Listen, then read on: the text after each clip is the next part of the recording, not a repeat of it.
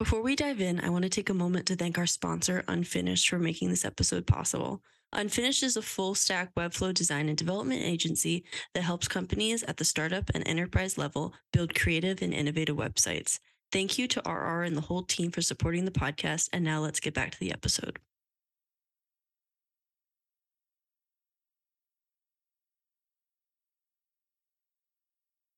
Yeah, and you can go whenever you like. Hey, uh, my name is Ben Parker, and welcome to the Great Design Lead Podcast. I'm a strategic technical architect at Webflow, and right now uh, I'm working on all kinds of fun things. Uh, I do a little bit of freelance. I take less projects a year than I used to, um, but uh, currently playing around a lot with DevLink.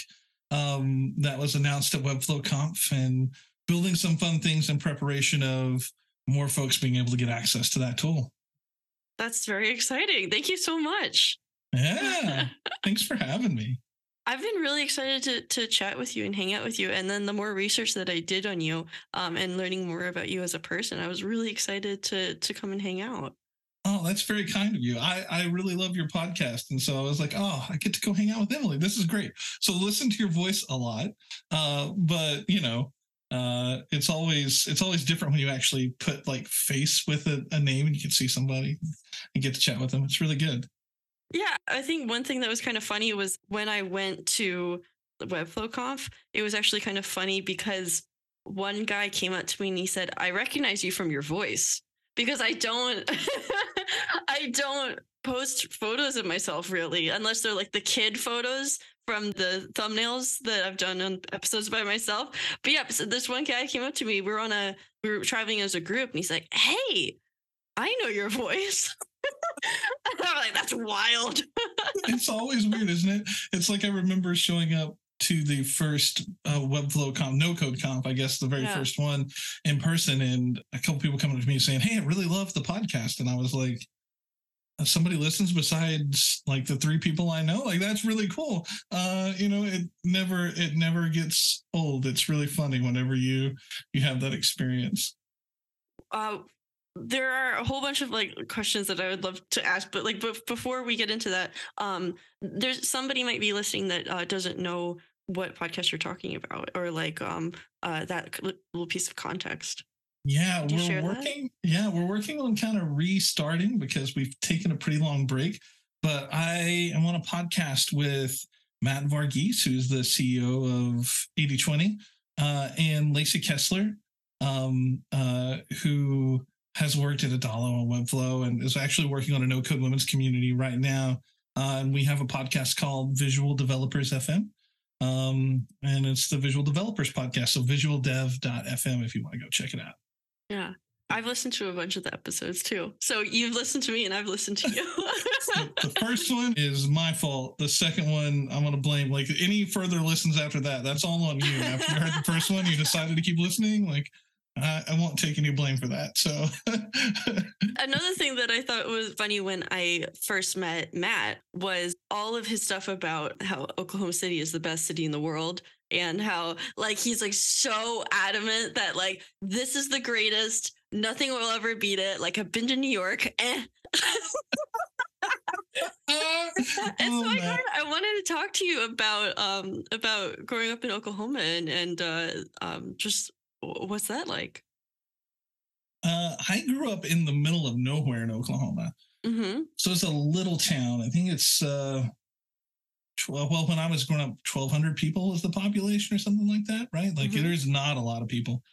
And my family, uh, it's like we probably grew up poor. You know, like my, my mom made a lot of our clothes. And like, you know, I remember when my dad built the house, we lived in the middle of nowhere, lived, like, lived on this creek. And there was like no carpet in the house when we first moved in. And I think we had a stove to warm it up, but no air, you know. Um, that sort of thing. And so uh, I always feel, I tell people, well, my parents are older and I grew up running around outside a lot. Um, you know, we lived like on this creek, so did a lot of fishing and I uh, lived next to a church and a graveyard. Like we were middle of nowhere, but that's the closest thing to us. Uh, mm-hmm. And It was a Cherokee church, and a lot of the kids I went to school with went there. And so, like, they have church for forever. So, like, after a little while, the kids would inevitably come over and we'd play, like, sandlot baseball or basketball or, like, whatever. Uh, so and it was one of those things my parents would be like, get out of the house. And, you know, we'll honk the horn when we want you to come back. Okay, great. Uh, and it was a lot, it was a lot of fun, uh, you know. It's a, it's, in a, it's a childhood that I don't think a lot of people my age experienced. When you said that phrase, like, I think, when you were growing up, I don't know, the, the I just caught that when, when you said that, like, I, we grew up this way, I think. Um, yeah, you know, I think it's hard. I think people editorialize a lot, right? And so, like, some of what you remember is real and some of it isn't. You know what I mean? Like, you, you're five years old, you you know, you have these memories of what things were like, but you don't really know, you know? Mm-hmm. Uh, and so, but like, yeah, I, I, I just think, I mean, I, when I was young, like seven, eight, like I had my own, uh, you know, gun, and like my friends and I, we would go camping for a week at a time or three or four days at a time, nobody with us. Just kind of running really? around the woods, you know, just like whatever, uh, you know, and that's a pretty different experience. Or, you know, we going outside and running up and down a creek uh, with no supervision, diving off things, jumping off things, you know, all sorts of uh, stuff, you know, experiencing wildlife and, uh, you know, encounters with snakes and all kinds of things, bobcats and things that you probably you're you look back and you're like, how did I live through all of that? I don't, who knows? But like we made it, you know. Or, or like when we went on vacation, my parents, I'll never forget, like we went to San Antonio one time, and they literally, my dad had a pickup truck. They put like a a camper on the back and a mattress in there. Mm-hmm. And me and my brother and sister just crawled in back, and like we rode in the back of a pickup truck all the way to like San Antonio from Oklahoma and back. So, oh my God. I mean, because back then, like that was normal, right? Yeah. So like you think about like all the things that you did that were pretty dumb, and like the way you look at it now, like when you were little, you had no clue. So you know, you just kind of have a different experience, I think, than I definitely had a different experience, I think, than some people. So I used to talk to some people and say some of my favorite people in life are the people who could um just like your your game or your your favorite thing to do was just outside. Yeah. Like, what do you like to do? Like, oh, um, I know Nintendo was fun. And they're like, oh, I just like outside. Like, yes, I like playing yes. sticks. Yeah. Well, I mean, that, that was part of it. Like, I remember, like, I don't know, we we ran around outside all the time, like hiking trails and running around in the woods and, you know, swimming a lot um, in, in the creek and, and fishing and hunting for crawdads, like all kinds of things that, like, I don't think everybody my age was doing because they yeah. lived like closer to town or like whatever. They didn't have quite the same experience. And so, and I think too, like my parents being older, like their childhood informed them. So it was like, hey, get out of the house, go do something. Like, I don't want you in here. Yeah. Um, which is, you know, it's funny to think about now. Like, I don't think I've ever told my kids to get out of the house. I don't want to, you know, not that I don't want to see you, but it's like, yeah. you know, go do something. Uh, And so it's definitely a, a different experience. So, and uh, what were your, your siblings like growing up around that same age? Yeah, so I my my siblings are very spread out. My when I was my brother took off, left the house, and left for college when I was not a year old. My oh, oldest really? brother, mm-hmm. uh, and then I had an older sister. I have another older sister who, again, like most of my time living with her, she was high school, college aged um, mm-hmm. when I was really little. So like when I think of them, it's almost more like their aunts and uncles because I didn't spend as much time in the house. Then they're my brother and sister. It's not like, yeah, you know, it's, and then I have a sister who's four year old, four years older than me, and a brother who's four years younger than me. Gotcha. Um, so I really was probably more like the middle child most of my life, mm-hmm. um, you know, uh, but had fun. Um, my, You know, it's weird. I think growing up in the middle of nowhere, I had friends. So one of the one of the things we did get, my dad bought this four-wheeler, and we would, like, drive around on it constantly. Yeah. How we did not completely kill ourselves on that thing, I, I have no idea. But, like, uh, we rode it all the time, right? And it was uh, a lot of fun. Uh, and we do stuff like that. outside, you know, whatever. But I was really into sports. My sister, my brother, not really. So I had friends who lived close enough, like half mile, mile, that we would try to figure out, ride bikes to each other's house or four wheelers or whatever, and uh, played all all kinds of basketball, um, you know, baseball, whatever we, anything, any sports, like let's play it. We'd figure out how we could do that, right? So um, my my my siblings didn't care for that as much as I did. So I had to sort of I had to sort of find other people to to enjoy those pastimes with, but we just spent a lot of time, like, you know, run up and down the creek or whatever. When you were a little kid, what did you want to be when you grew up? Man, that is a great question. I still, I remember I was probably eight years old, maybe somewhere around there, nine. I remember hauling wood with like my, so my, my dad has like a few brothers, and Um, I think at one time in our little school district, there were like twenty some of us first cousins in the same school district, right? Like, oh, really? High school to to the elementary school. And every Friday night, everybody would get together, you know, all the time. So you're always around all of these people. And I'm one of those people who, that's not my thing. So I would always, I'd literally walk through the woods at night back to my house by myself to like be alone, like even when I was little. But like, uh, I remember having the conversation with my uncles one time. We were like hauling wood. They were cutting trees. We're hauling wood. And my dad finished drywall for a living. And he made me go to work with him and learn how to do that mm-hmm. from, from the time I was younger. And I just remember telling them, I'm like, I'm not doing this for a living. Like, I was like, I will sit behind a desk. I will do some sort of office job. I will not, I'm not doing this. This is ridiculous. And, this and is I got teased like- a lot. Like eight, eight years nine, old, right? Yeah, yeah okay. eight, nine. I was like, not, not doing then. No, this is, a, this is a big no. I don't want to do this. Um, and I didn't know what I wanted to do. And then when I got into middle school, I this is part of like being in a small town. I really wanted to. I wanted to be on E S P N. I wanted to be a, like a sports broadcaster. Um, I wanted to go into sports broadcasting. And basically everybody I talked to in my little town was like, you can't do that. That's not a real thing. Like, you don't get to do that. I was like, oh, okay. Why? I, I'm young. I believe them. So I didn't do it. I got to college and realized there's broadcasting degrees. And I'm like, well, this is the pain of growing up in a little town, right? Like, mm-hmm. you're like, dang it. I kind of missed that opportunity.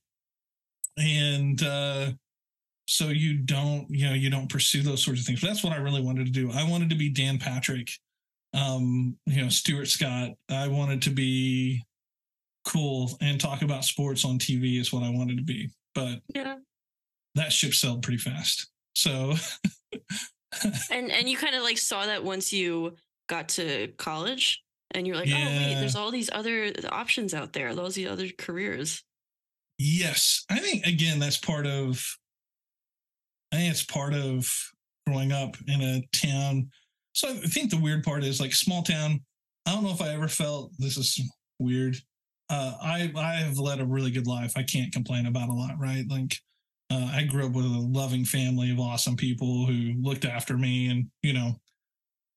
But I don't think I ever felt like I fit in my in mm-hmm. in my you know town. You know, in high school there was a group of like three or four of us who.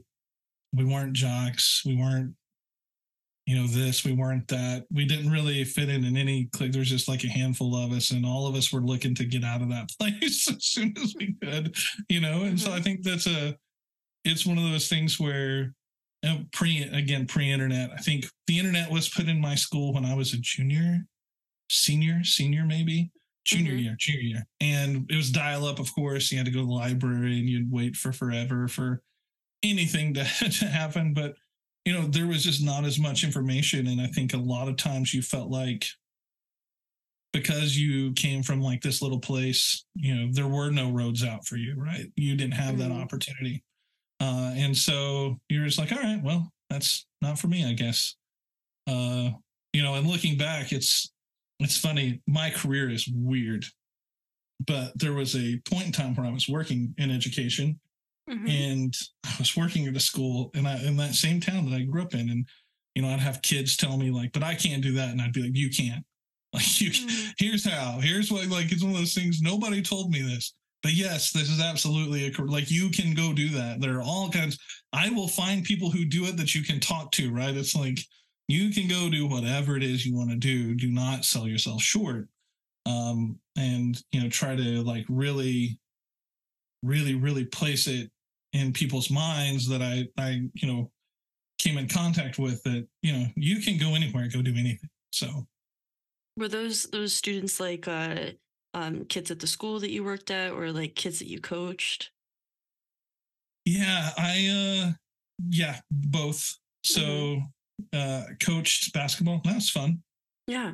Um, and it was a good time. And, you know, I think people think about being a coach as it's all about like sports and X's and O's. And there's certainly a lot of that, but there's a lot of it that's just taking care of people and listening to folks and and trying to build relationships with them and understand them and uh, encourage them. And uh, it was a lot of fun. It was a, probably the most of all the jobs I've ever had. That's probably the most rewarding one. Yeah. What does it feel like to uh, tell these kids like, hey, who says that you can't do X, Y, Z, when that is what you were told at that age? Uh, yeah, it hits, it hits home, because I think there's a lot of kids who they don't see. They don't see a path out. You know, I think it's hard. Like if you grew up, like the town I grew up in is, um, I think if people from there heard me talking, they'd be like, not true. But like, it's probably pretty, it's pretty impoverished, right? Like there's a lot of folks who just don't have a lot. Now there are people who, who do well. And I think most people there, you know, they take care of themselves or whatever. It's not like, you know, they don't have anything, but like it's, it's an impoverished area. And I think, if you grow up in a place and with a family where not a lot of people have graduated from college and not a lot of people, a lot of people work more blue collar jobs or like whatever, you, that's what you know. Right. And so it's, this is what's available to me. And when anytime it's so funny, like even really smart people uh, who work blue collar jobs, who have kids, and they, you know, the kids say, I'm going to do this, and be like, that's pie in the sky. You need to learn a trade or a skill. Mm-hmm. You can lean on, you know what I mean? Um, and I think it's, it's always interesting, because there are a lot of folks who don't set a lot of stock in opportunities or in dreams or in, you know, trying something that nobody in your family has tried before, doing something nobody in your family has done before. Uh, it can be, It can be tough, I think, for some folks trying to figure out, like, how do I navigate my way out of this place and go do, go to this thing I really want to do or I've been dreaming about. And I think, too, like, there's a lot of times people, it's like your family depends on you, right? Like, you're, you know, you're a part of something, this unit, and they really lean on you to to help or to play your role. And sometimes it's hard to leave because of that. So mm-hmm. I think there are a lot of things that kind of play a factor in those those situations. When you say, maybe somebody from my hometown might disagree with the fact that I, I say this, but like, I'm curious, there's this moment in a kid's life where they kind of become self-aware, where they realize, oh, maybe the, the family that I'm in and the uh, way that I grew up isn't the way that everybody else in the world has grown up. So was there a, a moment for you that you realized, Or or like maybe like an age where you realized, um, hey, maybe like my exact personal life experience isn't the exact same as everybody else's? Because I've had that moment too. Yeah. Did you grow up in a small town too? I grew up in, uh, it, it sounds very small. It's called Orfield, Pennsylvania. Yeah. Okay. And um, it's kind of like a, like a suburb uh, outside of Philly. Yeah. Okay. So I think you're exactly right. But I think like in a small town, there are people who don't ever have that realization, right? Like, really? I think if you never, like, I know people who've never traveled outside the state of Oklahoma, right? It's like they don't, they've not experienced much outside mm-hmm. of, of the small communities. And again, there's nothing wrong with that. You know, if you haven't, if you haven't lived outside this bubble that you're in mm-hmm. or ex- explored outside the bubble that you're in or um, experienced any other place, sometimes you, it's hard to come to that realization, right? Like, and I think that's also what keeps people from like leaving and trying something new, is because it's sort of scary, right? Uh, for me, when I was younger, I will say I did have the the opportunity to like do a little bit of traveling around the U S with my family, but also like with like conferences and different things uh, that I was involved in. And I think just getting out of Oklahoma and getting to see different cities and places inside the U S and meet people who aren't like me and aren't from communities like mine and to hear about their experiences really hit it with me where I was like, okay, you know, I think that's part of it. And I think I was probably, I don't know, from the, again, from the time I was young, I wanted to leave my town as soon as I could. Uh, but I think it was probably like when I was a freshman in high school, when a lot of it started to really hit with me. And then I think too, I like to read. And I think that was another part of it. Like being younger, reading lots of biographies, lots of books, being, you know, sort of obsessed with history and, and really wanting to like dive into some of that content. You know, the more you read, the more you consume, the more you realize like there's a whole lot of things I have not experienced or considered. And like even hearing some of the things, like not even understanding how to imagine them, right? Like, uh, and again, pre-internet. So it's not like you just go Google pictures of, you know, Verdun in France or like, and what that battlefield looked like or whatever. Like, you know, you, it's like a trip to a library for an encyclopedia to like mm-hmm. try to find the three images that are in there to understand, like have some sort of view of like maybe what that was like. And so, yeah, that, that, that part's kind of interesting to kind of navigate through. Uh, and when you say it, people are like, yeah, why, why didn't you just X, Y, and Z? You're like, no, no internet. And I had no clue of the broader world except for, you know, what I had read or maybe mm-hmm. a few of my experiences. But uh, so I felt sort of naive uh, when I left home, but you know, it's a fun experience anyway. You, you yeah, I think you got to give yourself a little bit of grace of like what you don't know, you don't know. Oh, somebody one hundred percent gave me that phrase once and it has given me like so much peace in my life of like yes. looking back on decisions that I've made or something like that. Like the phrase, uh, what you don't know, you don't know. And uh, you did the best with the information that you had at the time. Totally. And you just yeah. kind of fake it till you make it. And I think the other funny thing is like, I don't know, imposter syndrome and, and all of that, but people still, you know, they're like, how do you do it? I'm like, I don't know. I just kind of make it up as I go along. I don't, nobody, here is a secret. Nobody knows what they're doing. You should just like mm-hmm. do your best and uh, you're going to be all right, you know? So mm-hmm. uh, I think people put too much stock in uh, brand or creative personas over just like be you, be authentic and do your thing. I think what you said about um uh, something being unknown and being the scary thing that ke- oh. keeps people from uh, having those new experiences or branching out. Um, that's a real thing. Oh, a thousand percent. I mean, yeah. and it's, it can be generational. Like, mm. you know, I don't try it.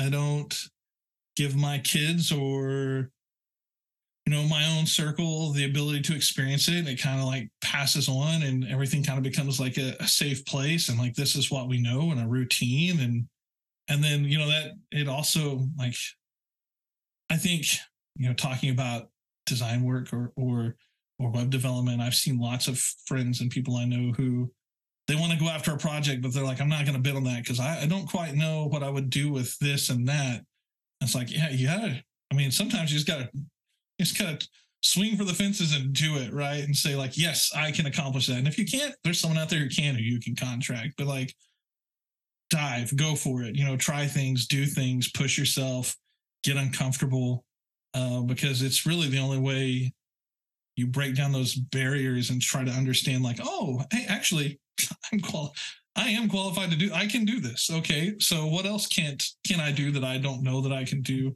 And I think that that applies in a lot of areas of life where it, it people kind of get that stage fright or they freeze. And they're like, yeah, I don't know. Okay, well, I'll just stay where I'm at because this is comfortable. That's what mm-hmm. I know, you know, uh, and that's comforting. Yeah. Was, was there any moment where you had to give that advice to a student in your life? Oh, yeah, many times, you know. I mean, yeah. I think when people are like, oh, you coached and, you know, you do all, you do all kinds of things as a coach and it's a lot of fun. And we won mm-hmm. quite a few games, but like what they don't tell you about is like the call you get from some student at eight o'clock at night because their parents kicked them out of the house because they had an argument. And so now you're calling other parents trying to find some place for that kid to go. And you're trying to like find them like a burner cell phone and, you know, just anything you can to like get them one place to the other. So you have all kinds of conversations with, with kids where, you know, your long bus drives, they'll ask you all kinds of questions, um, you know, and I think other times too, like I was pretty outspoken about, like if I heard a kid say something that I thought was like that trap mentality, it's like, actually, it's not my conversation. I'm going to interrupt you.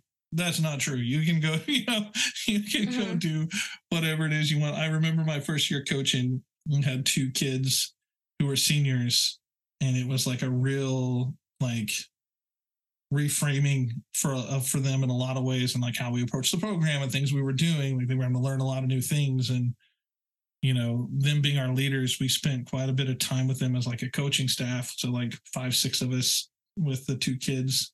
Um, And, you know, really trying to like impose that mentality, like, no, we don't quit. Yes, we can do things. There's no goal we can't achieve. And, and really try not to get them to only understand that from, not just understand from a sports perspective, but like understand it from like a life perspective, right? Like, oh, you want to, like you want, yeah, you can go do that. That's fine. Like you, There, there's no opportunity you should be afraid of or challenge you should be afraid of, right? Like, what's the worst that happens? You, it doesn't turn out exactly the way you want. Okay, you learned something, and you're still, you can go try again. Like, there's no, it's not, there's no three strikes you're out in, in life. Mm-hmm. You know, like you, you, you can keep trying until you get what you want, uh, and trying to help folks understand that, right? I think is pretty important. What was um. the last six months of high school like for you? Like you, you, you were telling me a bit about like, I was really excited to like go, I was really excited to go to a new place. And the last six months of high school is such an interesting period of time for me because like, that's when people are figuring out where they're going to go. There's a lot of uncertainty. Mm-hmm. And also you're like leading up ready to um, go and leave or enroll or start somewhere. What was that like for you? Uh, confusing. Yeah. Um, I was lost. Uh, you know, I think I sort of knew what I wanted to do. In reality, I really didn't. Um, you know, and then I think too, it is like, you know, when you think your entire life, I'm getting out of this town, right? And then you get to that moment where it's like, oh, this is happening. I guess I got to figure some things out, right? Like I've rubber meets the road. I also think it's weird, like in a town I grew up in, like when I was a freshman, I remember I knew everybody in high school. I knew everybody's name. I knew their families, you know, all that stuff. And then when you're a senior, you're, you don't know anybody. You're like, I know the people in my class. And then like, there were all these other people and there's like a lot happening. Uh, and so I don't know, I think it felt rushed and confusing for me, you know, like, oh, how am I going to navigate myself through this, through this next phase? You know, how am I going to do it? How am I going to make it happen? Um, you know, it's, there's all kinds of challenges that lay out in front of you. And so I think there's that. And then it's also stuck in a rush of like, I was um, student council president and some of those things. And so it's like also trying to like help wrap up a million things and, and get graduated and, and, you know, figure out, okay, how, how am I actually going to get to where I want to go and all the planning that goes with it? Uh, it's, it's always pretty interesting. So, mm-hmm. But uh, that that's one thing that I thought was interesting about um, the difference between high school and college for me as well, with uh, knowing everybody. And then like, not only do you know everybody from your own perspective, but from the family unit and also like your siblings, friends. And then if it's a smaller town, then you like really know everybody. You walk into grocery stores, you walk to your community pool or something like that. And yep. like everybody knows who you are. Um, and then when you go away to school, all of a sudden like all of the the foundation for you is gone. Like yeah. clubs you were in, gone. Like yeah. people don't know who you are. Um, yes. Maybe, and then and then the weird reverse culture shock when you come back to your town sometimes is like people grow up, maybe people move away, and then you go yeah. to those those uh, community places and you recognize less people, and you're like, do I belong at school? Do I belong here? I don't know. Oh, one hundred percent. And you get to school. Well, I think it's weird. I think people don't, like, you don't really think about it when you're younger. And I guess, you know, capitalism culture, but like you really do build a brand. And so like when growing up, like in a small town, people know who you are. They know what you do. They know, you know, at the core who you are. They know who your parents are. You know, there's, there are no secrets in a small town. You know, you know, you go somewhere, people, everybody knows that you drove from this side of town to the other because it took all of, you know, seventy-five seconds to get there. And, you know, like there's, you know, there's one of those things like when you're in high school and then you go to college and nobody knows who you are and nobody cares. And uh, because everybody, I think that's the funny part. You know, you go to college and everybody's obsessed with like, am I cool? Do I fit in? Where's my place? And what do these people think about me? And the truth is, I think all freshmen and a lot of college students are so deep into just figuring out who in the world am I and what am I doing here? Like, what am I majoring in? Do I want to do this for the rest of my life? I'm paying this much for what? Like, you know, no, nobody really is thinking much about you, yeah. you know? And so it's, it is, it's hard to find, but I think for me, like college is when I sort of started to find my people. Um, and that was, that was fun, you know? Like finally connecting with people who are somewhat like-minded um, and geek out about the same things that you geek out about and uh, love the same things you love, right? Because I think like, especially for me growing up in a small town, like, again, there's one or two people who I could have those conversations with and get into college and having a whole group of people who it's like, you make that, you quote that show, you quote that movie, you make that joke, you quote that line from that book and somebody like, ah, you know, like, oh, you know, I see what you did there, you know, and like having that sort of experience is, uh, it's pretty fun. Like, honestly. Yeah. I, um, I don't know. It, it, it was really funny. The thing that, the thing that you said exactly was, um, in high school, you, you think, oh, you're just like trying to be cool. Like, am I cool? Do, do people like me? Things like that. And then, um, in, in college, I remember looking back on that and I just remembered like how much energy that my friends and I would put into that and how much I realized once I left that none of that was real. Like none of that mattered. It was none just it. wild. And then I would go back to the hometown and just look around and like, nobody knows yet that this doesn't matter. How do I tell them? And then I remember somebody asked me, like there were, there were a girl in high school or something like that. And they were asking me about college and they said like, so like, who's, who's popular? Like, like, who, yeah. and I, I said to them, I'm like, that concept doesn't exist. Like, you just only know that you're friends from school. There's like, you don't totally. really know everybody at the school. The concept of popular just does not exist. No, it's a completely different world, you know? And I think like, yeah, in my high school, I don't know if I ever cared a whole lot, but we were so small. There were one hundred people in my class. Like everybody, you knew everybody. Everybody was technically popular because there was nobody who wasn't known. You know what I mean? And, yeah. But still, there is that obsession with like, what do these people think about me? And and you know, and then you start working in the real world. You realize nobody cares what that person thinks about you. Like it, it's about you and what do you think about yourself and what you know. What can you do and who do you like? And as far as like, who are your kinds of people and are you finding your community? Are you fitting in or, or whatever?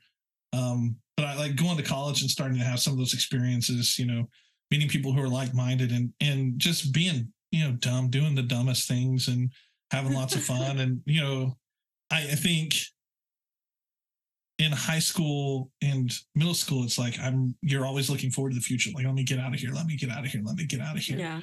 Which is so funny because no responsibility. I'd trade it, you know, now any day of the week. Like, I have to pay bills. I don't have to do anything, you know. Uh, uh, but then, like, you get into college. I think college was, like, really one of the first times when it was, like, I wasn't looking past that moment at anything. You know what I mean? It's, like, I kind of was, like, whatever, right? I'm here. I'm going to have fun.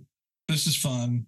Uh, you know, I'm sort of thinking about my future, but really you know, I rearranged a whole semester around a video game. So like, really? You know, I mean, like, you, you do dumb things when you're in college. So, mm-hmm. uh, you know, that's real. That's really funny, actually.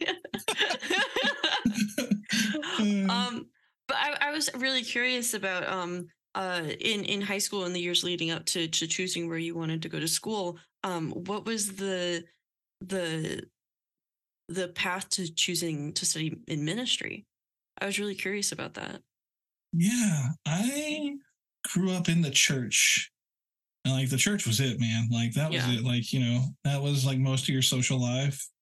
Right. And um, ended up not knowing what I could do, but knew I could do that. Um, and really felt, a, I think there was a, there was a talk I heard one time, like, what's your great injustice? Like, what's your, what's your great motivator? And like, for me, it's, Um, I hate, I loathe injustice. Like I, I want to see people have a fair shot. I want to help. Like I like taking care of people, or helping people. Like, you know, like that's a the thing. So it was like, this is a way for me to like help people. And it ended up going uh, into college to study theology, like theology, right? Like it was uh, Greek and Arabic and like, you know, really old Old Testament and oh yeah, hours with Greek words on like index cards and these giant loops where you just like, you know, Greek word on one side, translation on the other, and just like hours flipping through them, you know, like, yeah. Um, and as someone who like you grew up in church, your parents quoted the Bible at you, there was no easier thing to study. It was like, oh, I can, it's almost like cheating because I know all the answers to this already. Uh, I've read this a million times, you know, um, I've heard this a million times. And so I found the, I found the challenge in school. Like there wasn't a lot of challenge in, in, in that. Um, and so, yeah, I, you know, I think young and religion is complicated, right? Um, I think you grow up. And it's like, this is kind of what we do. Like you just kind of, you know, you, you go along and you believe it. And then as you get older, you know, at least for me, I think people now talk about deconstructing. I think I was doing that just a couple of years out of college, right? Like it, it was, for me, I had experiences in some of my first work uh, profession. So, you know, my, my professional career started in, in ministry. And I had some experiences in those places where I was like, this is not it. And this does not, the rhetoric does not match, you know, what we're actually doing in practice. Can I ask and what deconstruction means? Yeah, just deconstructing your faith and looking at it and saying like, what's real? And, mm. uh, and um, what, what makes sense and what, what doesn't. Uh, And for me, uh, you know, a lot of what I saw in the church did not match up with what I read or studied all my life, right? I think mm-hmm. it was really quick for me, even at a younger age, to go like, this doesn't, this does not line up. This is, yeah. you know, I read this and then I see somebody who taught me this in Sunday school and they do that. Like, mm-hmm. those, those things do not align, right? Like, yeah. Uh, I think that's, it's hard to, it's hard to keep going on a track when you're like, yeah, this is not, it doesn't add up, you know? Was it a bit of like, uh, these are rules for thee, but not for me? Like do as I say, not as I do. Yeah. Or just a, a real disconnect between mm. in my world or in my thinking between the church and real life. Um, mm-hmm. So there are a few things for me, like, uh, you take even the translation of the Bible, right? Mm-hmm. Very misogynistic. Um, you know, as somebody who studied Greek and Arabic, and, uh, you know, you studied like the original text and you trans, like you have Greek Bibles and you go through and translate things and you're like, ah, that's, it doesn't say he, says they, right? Like But, Ooh. you know, your Bible says he, he must be, he must be, because they're like, well, a woman can't lead because it says he. And it's like, no, in your dumb translated version, yes, but like in the original, it says they. Like that is, that is not, that's not how that, you know, goes. And I think too, like, for me, it was, uh, I don't want to slander anybody or, or talk bad about anything, but like working at a pretty good sized church that was on a millions of dollar campus, uh, and seeing how you spend money, mm-hmm. but the lack of effort to help people who had none. Yeah.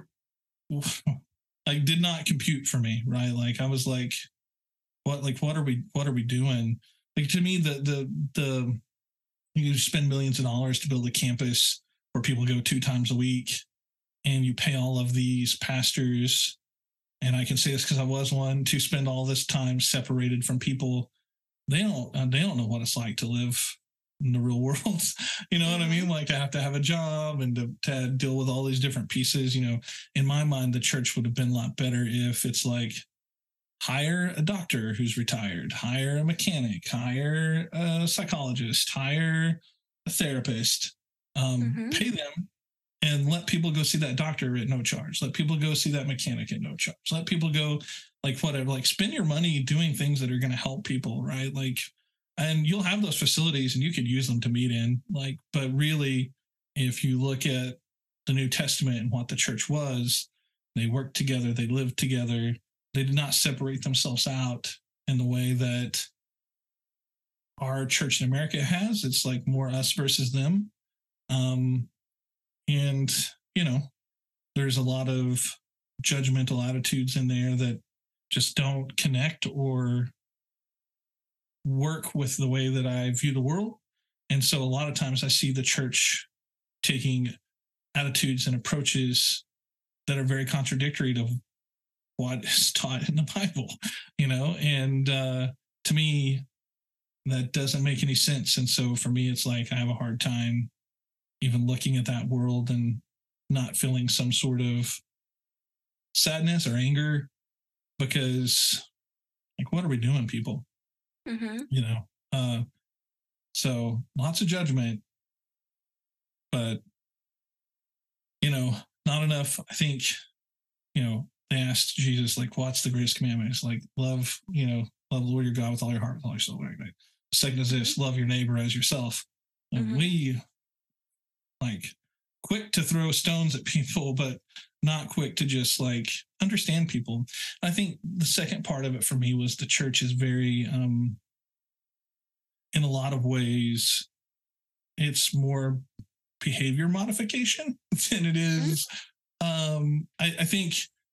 the church is not comfortable with letting people find God on their own. Um, and they try to push God down people's throats. And it's, there's a difference between living your life and showing people like a way of like kindness and love. Right. But the problem is like a lot of people who I know in that community don't embody that. They're, they say things on social media that would, you know, make me blush. I'm like, how can you say these sorts of things? And, you know, and then, uh, if somebody comes into the church, they didn't grow up in the church and they're trying to find God and they do things that people are like, no, we don't do that. Mm. You know, and they try to change their behavior instead of like pointing out maybe why this is maybe not such a good decision and letting that person figure that out on their own, because they're not changing because of some relationship with God. They're changing because you told them to change. Mm. Well, as we know, people don't, it's hard to change. And if it's not real change, they don't change. And then they go back to it and they feel like a failure. They give up on religion. And, mm-hmm. you know, and so it's like this thing where people are trying to, yeah, if somebody comes in your church and they cuss a little bit or they whatever, like, you know what? Let them be, man. Like they'll figure it out. Like you, through example and through everybody else around you, and you'll find out that words are just words. It's not a big deal. But a lot of times people are not comfortable letting people be who they are and have that experience on their own. They try to make the experience happen for people, and you're not God, you know? And so mm-hmm. I think there's also that part of it. That's like, yeah, that's tough. So did, did this feeling start for you like in college while you were just deconstructing all these things and, and learning, or was it more really when you were having that, the real world um, experiences post-college? I think as soon as I started working in churches and heard what was said by staff and people who work there, I was like, what? Yeah. Are we having this conversation right now? You know, and and I don't want to disparage everybody. There's a lot of great people who go to church. There's a lot of great people yeah. who I've, you know, encountered and who are genuine and wonderful people. But there's a lot of people who aren't, mm-hmm. and uh, you know, hide behind religion to do those things. So I think that that is like a really beautiful idea that you told me just a little bit ago. Like the idea of like, hey, if this is a community, like like church with a big C, um, which is like a concept that I learned, church with a big C versus church yeah, with a little yeah, C, um, right. whether it's like the building or like the community itself. Um, uh, the big C is the community itself, if anybody wants to know that. Um, uh, just like the idea of, okay, so if, if we have a budget, like what are we going to do? What what do people really need? Um, and I think that's that's huge. Just yeah. giving people um resources to go towards and a community to go to, because like I I spent so much time uh, growing up in church. Like I grew up Methodist um yeah. in in Pennsylvania, and Free Will um, Baptist on this yeah, side yeah, yeah yeah and uh and like I don't know, so many things. It was was such a it was like a community place. Like there would be, we'd have like Bible study on Wednesdays. We would have Sunday school on Sundays. We'd yeah. have youth group on Fridays. Um, yeah, all of this. And yeah. so much of my social life was there. Like I, even, even like the Bible study on Wednesdays, we wouldn't really like talk about the, the Bible. We would just like talk about life, or like, I have a problem. And it was like an all girls Bible study. Like, okay, so this is what's going on in my life. I like, I want somebody to talk to. And it was such a community thing. And I think that that's, that's what it's, it's about, like having people to turn to, like having people to, hey, um, I don't know, like I, uh, somebody in my family is sick and we need somebody to take care of the other younger kids. And we need somebody, like, can you babysit? And like, just having people to connect to, I think is so important, because like, I think just In, in American culture, at least, so many of us move so often, and a lot of people don't have that that family unit. So I think a lot of people turn towards other t- types of communities to to fill that need that maybe we might have had like a couple generations before. But now people, it's it people's experiences are so much more individual. Yeah, there's a great. I mean, uh, there's a book. I think it's called The Need to Belong.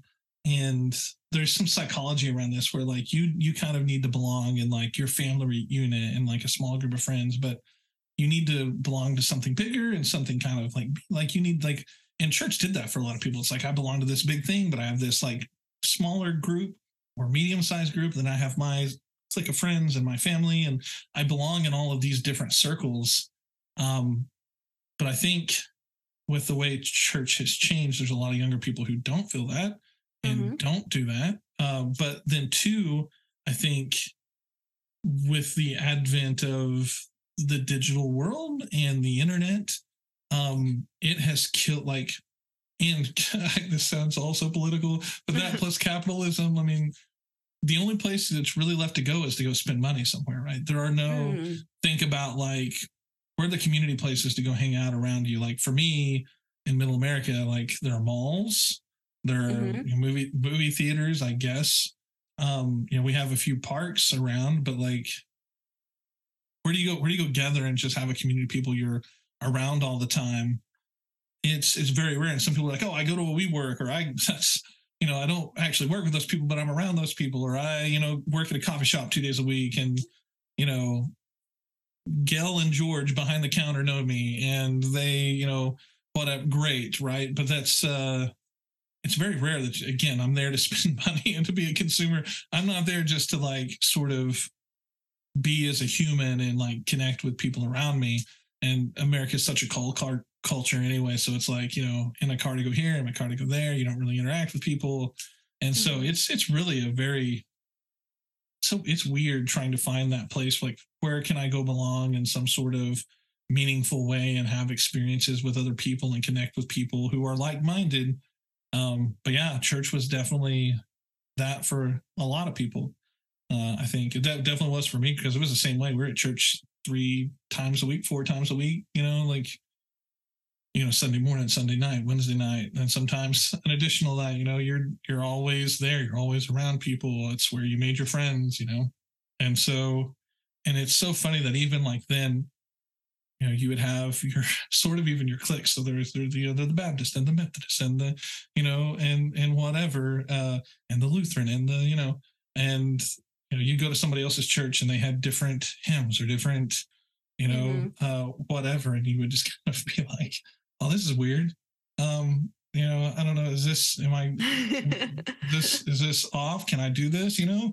Uh, yeah. And so it's, it's just funny how even among churches, like people were like pretty, pretty split, you know, um, or how like you could go in like a little town, like the one I grew up in, find like four or five Baptist churches because people don't like each other. And you're like, Mm. Now, what kind of example is that? Like, what are we doing? Like, that is why wild. Is that well, this church split. Why did this church split? Well, so-and-so uh, got into it with so-and-so. And so, like, th- these people who, and you're like, oh, my gosh, what is what is happening? Like, yeah.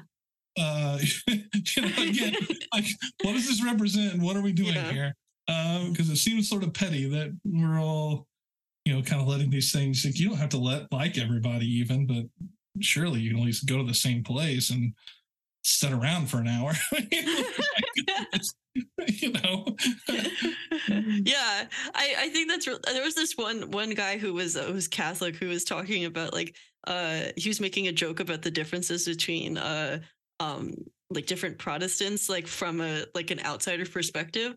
And oh, yeah. uh, he, he said, he's like, oh my gosh, like, it's so ridiculous. We all believe in the same thing pretty much. It's so like hilarious. He's like, some people are like, well, um, I think it's just the way that he said the joke was like, well, I believe that Jesus held the cross here. And I believe he held it just a little bit lower down his back, totally different religion. Like, it's just true. So funny. I'm, I'm Armenian. I'm Calvinist. I'm like, whatever, like, you know, okay, whatever. Like, yeah. Does this really matter? But like it, like it is funny how like people, uh, and like they draw those lines in the sand and it's, yeah. you know, and yeah, it's just such an experience.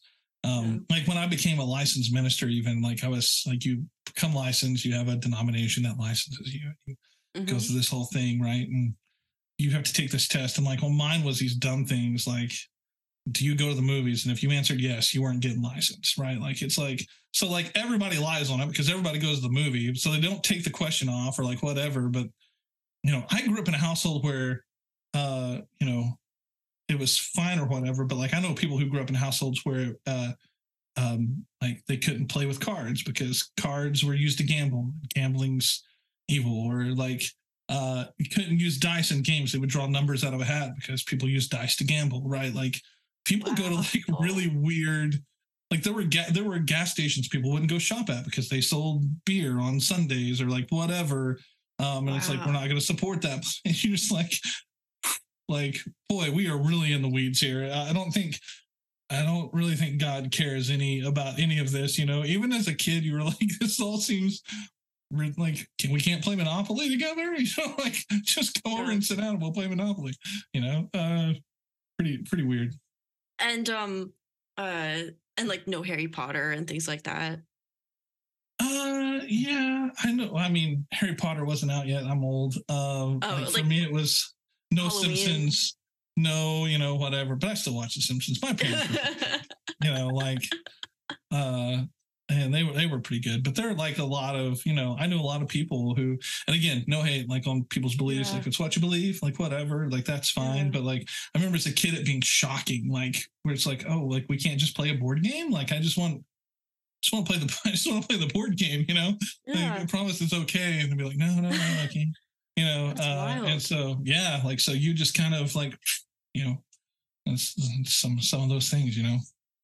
When we were talking before about um, uh, having those moments where you realize maybe your experience isn't the exact same as everybody else in the world, and like like coming into your own and uh, being a little bit more self-aware, I think that um, uh, my just exposure to other people's religions was like really important for my early development, because uh, one thing that at least I did it in my hometown, which was pretty normal, is like, um, if you're you're dating somebody, um, you you would get like invited to go to church with that person's family. And oh, yeah. Uh, yeah, and this is like totally normal. And some of my other friends are like, what, you would go on church dates? I'm like, yeah, we would go with the family. You would sit in the pew with them and everything. And I got exposed to like an evangelical church, uh, a non-denominational, Catholic, um, uh, a Mormon church, um, like all of these different things. And just looking around, I'm like, oh, okay, so this is how we do communion. Oh, this is all different. And like the one that, um, that uh, like learning about you stuck out to me was, um, Uh, I, I dated a, a evangelical boy in high school who uh, was the sound guy for his church. Yeah. And so instead of sitting in the pew, we would sit in the sound booth. And when I saw your photos of like working the soundboard and everything like that, I'm like, oh, I know what that's like. I was yeah, there. A hundred percent. I mean, like yeah. when I worked, I worked at this bigger church in Las Vegas, and I was, mm-hmm. I think my title was visual arts pastor. So it was like anything visual kind of was something that I owned or fell under my purview. So like lighting design and video production. And we did live iMac video where we had like a television studio type cameras and like a video wow. switcher and shaders and chirons and like all the things. And I would film videos and produce, I'd produce film and produce two to three videos a week. And I would be doing graphic design on all of like the pieces and web development and like all these different things. Um, yeah, you kind of have to learn to be okay at everything, or you know, you know what I mean. Uh, uh, and but yeah, that was you know, and like on Sunday we would have um, and we'd have like a, a video crew, and we'd have I'd have cameraman, I'd be a director, or I might be a cameraman. Like I'd have volunteer directors, and like we're all on clear comms, talking to each other, calling out the shots, like you know, uh, all the stuff. It's a lot of fun. Yeah. So that sounds like a, uh, in my mind, like a clear transition for you, or like a clear, um, okay, this is, this is pushing you closer to the next chapter of your life.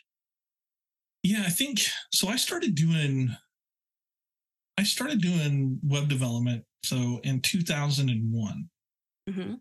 when I was in college at Christian University, they did their website in Microsoft FrontPage, and I helped with that um, a little bit, and then I got to playing with FrontPage, um, and then I started playing with GeoCities, and then it was like Blogger and uh, you know all the different pieces. And my sister was taking a college class, and she was she had to build a website, and she was like. Uh, really leaving my sister hanging out to dry. She was like, I don't know how to do this. If you'll do the assignment for me, I'll just give you the software.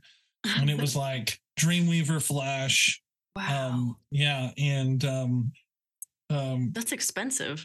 Oh, yeah. Dreamweaver, Flash. Yeah. yeah. And um, what was it? And fireworks, Macromedia fireworks, right? I thought I was, I wasn't even twenty. Um, you know, and I got that software, and it was like, then I started building things. And when I went to Vegas and I was working, doing that, and I was doing a lot of that work, I was still like doing side work, um, you know, building, building sites and working on cool stuff. And we did, you know, freelance video stuff. And then I ended up moving back to Oklahoma, and I knew I didn't want to work in a church anymore. Mm-hmm. And I did some work as, um, doing video production for like a, a production studio, uh, all kinds of things, right? And in the problem is in film, in uh, you know, one of the things they want you to do is like you have to like work your way up the ladder. It doesn't matter if you're talented, it doesn't matter, like whatever. So they want you to like work as a P A for like forever, or work as you know whatever. They wanted me to go work filming Bassmasters, um, and I was like, no, like. I'm going to look for something else. Like I'm not. Mm-hmm. Bassmasters like fishing? Yes. Yeah. Like, okay. You're on, a, you're on a boat filming pro fishermen. I'm like, nah, like I've got better things to do with my time than, than this. Cause there were lots of cool things they did, but I was like, I, I yeah, you know, I, at that point, like I had a family, like I was married, I had a daughter, you know, mm-hmm. uh, already. And it's like, I'm not spending my time running around at Bassmasters. And I think the hardest part about film in like Oklahoma is like, you have to go, like you have to travel, like you have to get out of Oklahoma mm-hmm. to like actually do a lot of it. And so that makes life pretty hard. So I ended up uh, getting hired on at my local school district, working in I T, and uh, ended up being director of uh, technology there. Um, and so like we had fourteen hundred devices on the network. We had, you know, five wow. campuses, all connected by fiber. We had our own servers. We had, you know, so like you kind of had to, we had VoIP. So all of our, all of our uh, phone and uh, telephony was over, was over the network. And so like you do all of that. And I think that really, that really did start in Las Vegas, because we did like all of our video was over, like this was way back, and we were doing video over Cat five, Cat, you know, um, and, and like piping it all over the campus and doing all kinds of uh, fun, innovative things. And like, even when I was doing production in Vegas, like there were no real streaming services at the time. Right. And like, we would have these services that were pretty polished, and they wanted to like put them on the web. And I spent so much time learning about video compression and compressing videos. Like mm-hmm. I was pretty good at it. I won't say I'm good at very much. I was good at that. And that was like, so you could actually play it on like a really slow, like if you were lucky, you had like a T one device or a T one line, right? Like, but otherwise like you, you had like dial up, and it was like, like you struggled to, to get a good connection. And I, I, uh, we had people overseas who wanted to watch. And so it was like, I spent a lot of time dialing that in. And I think like living in that world and building more things for the web, it really kind of hooked me. And then I started doing, when I was doing, working at school, I was still doing like word, custom WordPress theme development and stuff like that um, on the side. So yeah, it really moved me to more technical career. Yeah.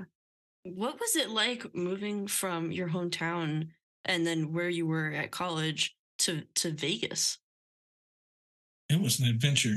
Yeah. Um, you know, I remember when I went out, so my, to apply for the job, like I applied, I sent, I put together, uh, I really need to dig this out at some point. I had a whole bunch of logos that I'd done and like web development work and stuff and videos that I made. So I had this Uh, interactive media resume, which is mm-hmm. part of how I got like this interview. So essentially I, I sent them this, it was like, a looked like a, it was a D V D, right? And you could open it up and it had this booklet like a C D would, right? And I had done all of this cool art. It looked like album art, but it was all the different logos and things that I designed and like descriptions of it, right? Where you would put lyrics, it was like descriptions of what I had built. Like I would, you'd flip through. I custom designed it, printed it at like Kinko's or whatever on this nice glossy paper, stapled it, like made it all into like a real book. It fit into that case. And then the D V D had videos that I had made. And then if you put it in a computer, it had like the low, because, you know, I built websites from scratch. I gave up everything and would code from scratch. And then you take all of your files and you upload it via F T P to like whatever. And mm-hmm. so I had them as local sites where you could click on them and open them up and look at them. And that's what got me my application. And so they flew me out and my wife and my daughter to Vegas wow. for like two or three days. And so we fly out, uh, you know, we land, and I land, and like my wife, who's not like a big people person, uh, her and my daughter go off with these people they don't even know to go hang out, you know, for a little bit. And they're like, hey, here's the camera. We've got to go film this thing. This is like the concept. And before I got out there, I think I had storyboarded a concept. They're like, what's your storyboard? It is what we're shooting. Like, this is the location. I'm like, okay, cool. So they really like, like they threw hand- you into the deep end. Right into the deep end. Like, here's, here's the sound here. Here's the camera. It was this uh, big Panasonic uh, that had all like all kinds of settings that I'd never touched ever on a camera. Uh, but, and then they, I filmed it all. And then like we went and had dinner. And then the next day, I edited, like, gave me this laptop that I think weighed a thousand pounds. It was huge. It was this huge Dell. And I edited the video on this thing and put it together, like motion graphics and everything. But I was a Mac person, and this was Windows. Everything was Premiere Pro and like whatever. So I was like, wow, having to translate on the fly, like figure out, I'd never touched Premiere Pro in my life, you know? Um, and so trying to like make it all work. And uh, I did though. And was there for one of their weekends, and they played my video, and I ran their setup, their entire setup and everything before they were in this big campus. And they were like, yeah, we want to hire you. And they were taking me around to look at stuff. And it was like, I can't afford anything out here. Right. You know, this is like during like the, the first, right before the first housing bust. Mm-hmm. So like I knew people who had bought houses. Like once I got there, for like two hundred fifty thousand dollars and they were mm-hmm. worth eight hundred, nine hundred thousand dollars, right? It's like, wow. On the salary you're paying me, I can't afford to live here. And so we were driving around and he was like, it was the guy who was hiring me was like, the consensus really isn't going to work. I'm like, yeah, because like, you know, I mean, there's nothing that, you know, I can afford.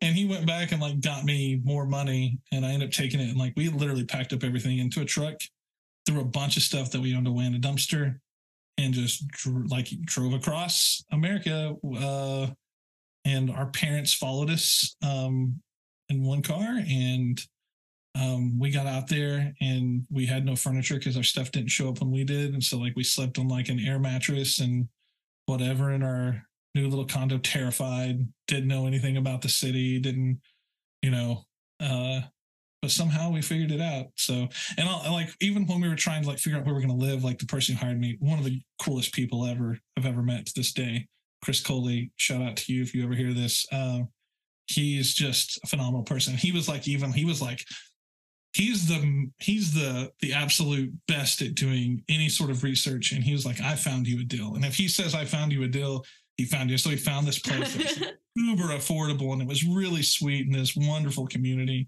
Mm-hmm. Um, and uh, yeah, first night that we were there, helicopter swirling overhead, sirens all the time, and I was like, "What are we doing?" Uh, this is quite the experience. Yeah. I remember like calling the police because like I grew up in Louisville, like, "Hey, what's what's going on?" They're like, none of your business. Like, it's, you, know, you need to know something, you know, boom, hang up the phone, and you're like, "Okay, okay."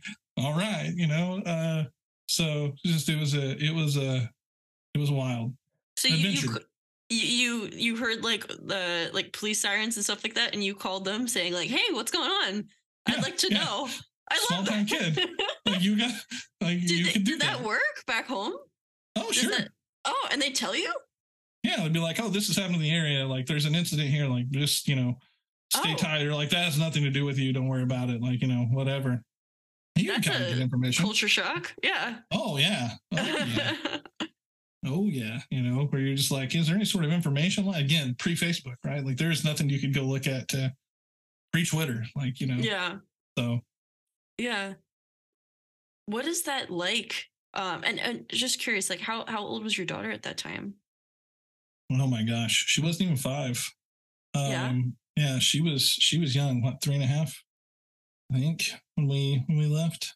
So what is that like, taking that leap of faith as like a young dad? Stupid. That's so, that's so scary. But uh, like, I think why would you again, say stupid? Like looking back, you, you you've heard like the all the advice, like you should have this much in the bank and you should really be ready to like, you know, live like like we had nothing, right? Like we we just went. And so, like, if you look back, like, on the logical sense, did did not make a lot of sense. Um, but I'm one of those uh, folks who always figured out a way. We figured out a way, you know. Um, my wife and I figured out a way. We made it. We made it work, and it was it was an adventure, right? Like, we weren't. You talk about going someplace where you don't like. Again, it's kind of like that going to. You don't know anybody. Nobody knows you. You know, these are all very different people. And I think Vegas is such a melting pot. Uh, and it's such a weird place anyway, because like you'll meet somebody, they'll be like, hey, I moved here from, you know, moved here from Atlanta and I'm trying to figure my life out. You're like, you moved to Vegas to figure your life out? Like, yeah, just know what I'm going to do, you know? And then like four months later, like I took a marketing job in Chicago. You're like, well, I guess, see, I just was getting to know it. See ya, I guess maybe, I don't, you know, because like you yeah. haven't really had time to develop a good relationship. Everybody, it's very transitional in a lot of ways, like yeah. people coming, people going, you know. Uh, and so, and just like with the weather and the way they build houses, like there's not, again, not a lot of place for community. So it's, it was very, it's a very different experience, but it was, like, it was fun. Yeah. Yeah. Like looking back on it on it now, um, with, with all the information that you have now, it's it sounds to me like it was so important to the development of your your your character and your your life and your career.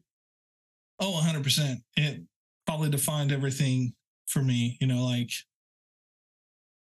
it's one of those things where some of the jobs I picked up, some of the projects I got to work on, and some of the people I met, you know, it was, and I think work, I worked for, I worked in a creative industry. Um, and, you know, like if we weren't feeling inspired, it was like, hey, let's, we have to make all this art. Let's just go down to like the Bellagio. There's an Ansel Adams, you know, experience going on. We'll just like the, you know, the church will pay for it. We'll go through it. Let's see if we can get inspired. Let's go watch a movie. Let's see if something like kind of moves you, you know, like what, what will kind of get your creative juices going? Like if you ever felt stuck. So those, those sorts of experiences were really great. And I think it opened my eyes to a lot of different forms of art that I hadn't, you know, I had never experienced certainly. Right. Like, um, And I think just being around a lot of people who did, like a lot of the people, you know, work in shows. Like one of the people I knew was in Second City on the, on, you know, on the strip. And then, you know, you knew somebody else, like one of the people that um, we had that helped us with creative things. She was one of the lead dancers for Celine Dion on like in her show, you know, and you just, you get to meet these people and you kind of comes across all these different types of performers and, you know, art and all these things. And it really makes you stop and think like, oh, hey, like, what do I want to do? You know, and at the time, I don't do it as much anymore, but I used to write a lot. And, you know, you, I can made a lot of different things and you would see all of these different influences and you try to figure out what fits you, like what and what's your skill set, like what's my strength, what can I do? Um, so it's very, it's very important from that point. And I think it was at that point, even though I'd been doing web development stuff where I really figured out that like, you can make money doing this. Like, mm-hmm. if, you, if you know what you're doing, like you can, you can do things like with this. Right. And, um, I had just enough technical knowledge to, to kind of get in trouble and, and to make things happen. Yeah. I, I think it's so interesting that sometimes you can look back on your life and, and see, um, like the people that, that came in and out of your life that exposed you to all of these different things and, and showed you what careers were out there or different ways of approaching problems, whether it was a boss, whether it was somebody else. Um, and I don't know, you you talking to me about like all of these different things and trying to see what would inspire you or like different ways to try to get you to get out of your comfort zone and and try different ways of solving the same problem at work. Um, I think that that reminds me a lot of that. Oh, yeah. I mean, you just... Push yourself, push yourself, push. And I think a lot of creative people grip it too tight, right? It's like they try too hard. Mm. And it's like, you have to remember, like, this is, uh, it's as much magic as it is like science, right? Like what we're doing uh, for a living. Like you want to make great art and you want to be, I don't know if it's possibly original, but like as original as you can. You kind of, you can't force it. You can't sit down and say like, I've got to get this done by X. Like I know timelines are like real or whatever, but if you don't leave any room to like breathe or to feel inspired, like mm-hmm. you're never going to stand out. I don't, that's just like kind of my personal belief. And I know some people who like, they probably have stood out and they push it, I guess. But like, at least for, for myself, it's like one of those things where it's like, hey, yeah, maybe I'll watch a movie or like, you know, if you have work to do and people are like, why are you watching a movie if you got to finish this project? I'm like, I don't know, like can't figure out how to lay out this, you know, five sections. And I can't figure out like how it works with their brand. I can't figure out how their brand and all these colors are going to work without it being a nightmare. You know, you're any time to like puzzle it and you see things, you hear things, you, you know, get inspired yourself and like yeah, inspiration strikes like whenever you're sort of least, you know, chasing it. If you're not forcing it, you kind of let yourself breathe a little bit, right? And there are certain things I think when I feel uninspired, I always turn to. You know, there there are a few sources for me where it's like those are the wells that I go to time and time again to mm-hmm. sort of get myself moving. You know, yeah, like how you get a lot of your best ideas in the shower, or yeah. when you're cooking or doing something monotonous, like just turning your brain off for a little bit. Yeah. Um, yeah. My my one friend used to describe it as like checking all of the emails that have just been like sitting in his brain. He's like, That's I just true. have this. Yeah, when when you're like all foggy because you have like thirty mental emails in your brain, he said that he would have just like a little bit of time every morning before he checked his phone, before he did anything, just to like process okay, I have to do this. How am I going to, how am I going to accomplish this thing? I was upset with my friend about this. What was the real reason I was upset? Was it because mm. of what they said, or is it because of something that I have going on by myself? And he said, like, it just g- gave him a different kind of life experience to just not always be go, go, go all the time, just to have oh. some time to just take a step back. A hundred percent. And I think it's that, and also like the problem of motivation, right? When work feels rote or forced or like whatever, man, it really, it can grind on you. Right. Mm-hmm. And so like, for me, it's like Dave Grohl's talk at South by Southwest, you know, it's probably ten years ago at this point.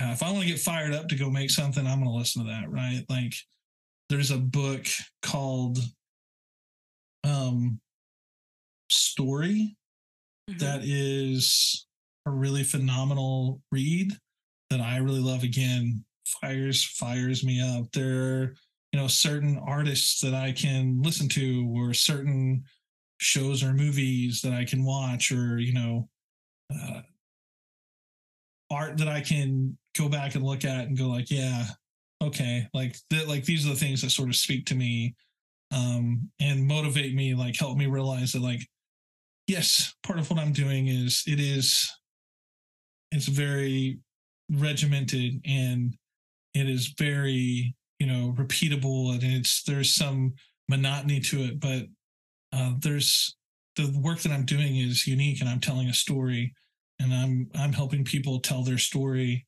Um, and I'm going to tell it in the most creative way as I possibly can. Right. And so just trying to get that drive. So on top of even like the unfocusing your brain, it's the motivating yourself to where it's like, this is not just another, you know, set of code. It's not just another set of code I'm writing. This is, this is like, I'm telling the story of somebody's business. This is their livelihood. This is something that, you know, they've really worked hard to create and to, to, um, to nurture. And, you know, I want to make sure that we're telling that story the right way and making sure that, you know, it comes across in the way that they want it to, and that they're able to achieve the goals that they want to achieve. And, you know, and, yeah, there's a lot of things I have to like guardrails I have to fit in, but there's a lot of fun I can have with that too, you know? Mm-hmm. So. That, that, that's so, that's such a gift to give somebody, because a lot of people, they know how to run their business. They know what they do um, and they know how to provide for other people. But when it comes to like actually explaining or communicating what they do or who they are, it's so difficult to like know what you want to say, but not exactly have the words or not exactly have the visuals. It's so frustrating. So somebody giving you the gift of like being able to bridge that gap is so important. Yeah. And it almost feels irresponsible when you're doing it, you know, like really. Yeah. Yeah. At certain times, like, I mean, when, when the person who taught me, it'd be like, I've got three days to like shoot, edit, produce this video, motion graphics, everything, send it out. I'm on day one and I'm stuck. And it's like, hey, let's go catch a movie in this morning. Like mm. there's this, or let's go do this. And you're like, I should be where he's like, you got, got to get some insp- inspiration, got to find some sort of visual fabric that you can like tie onto.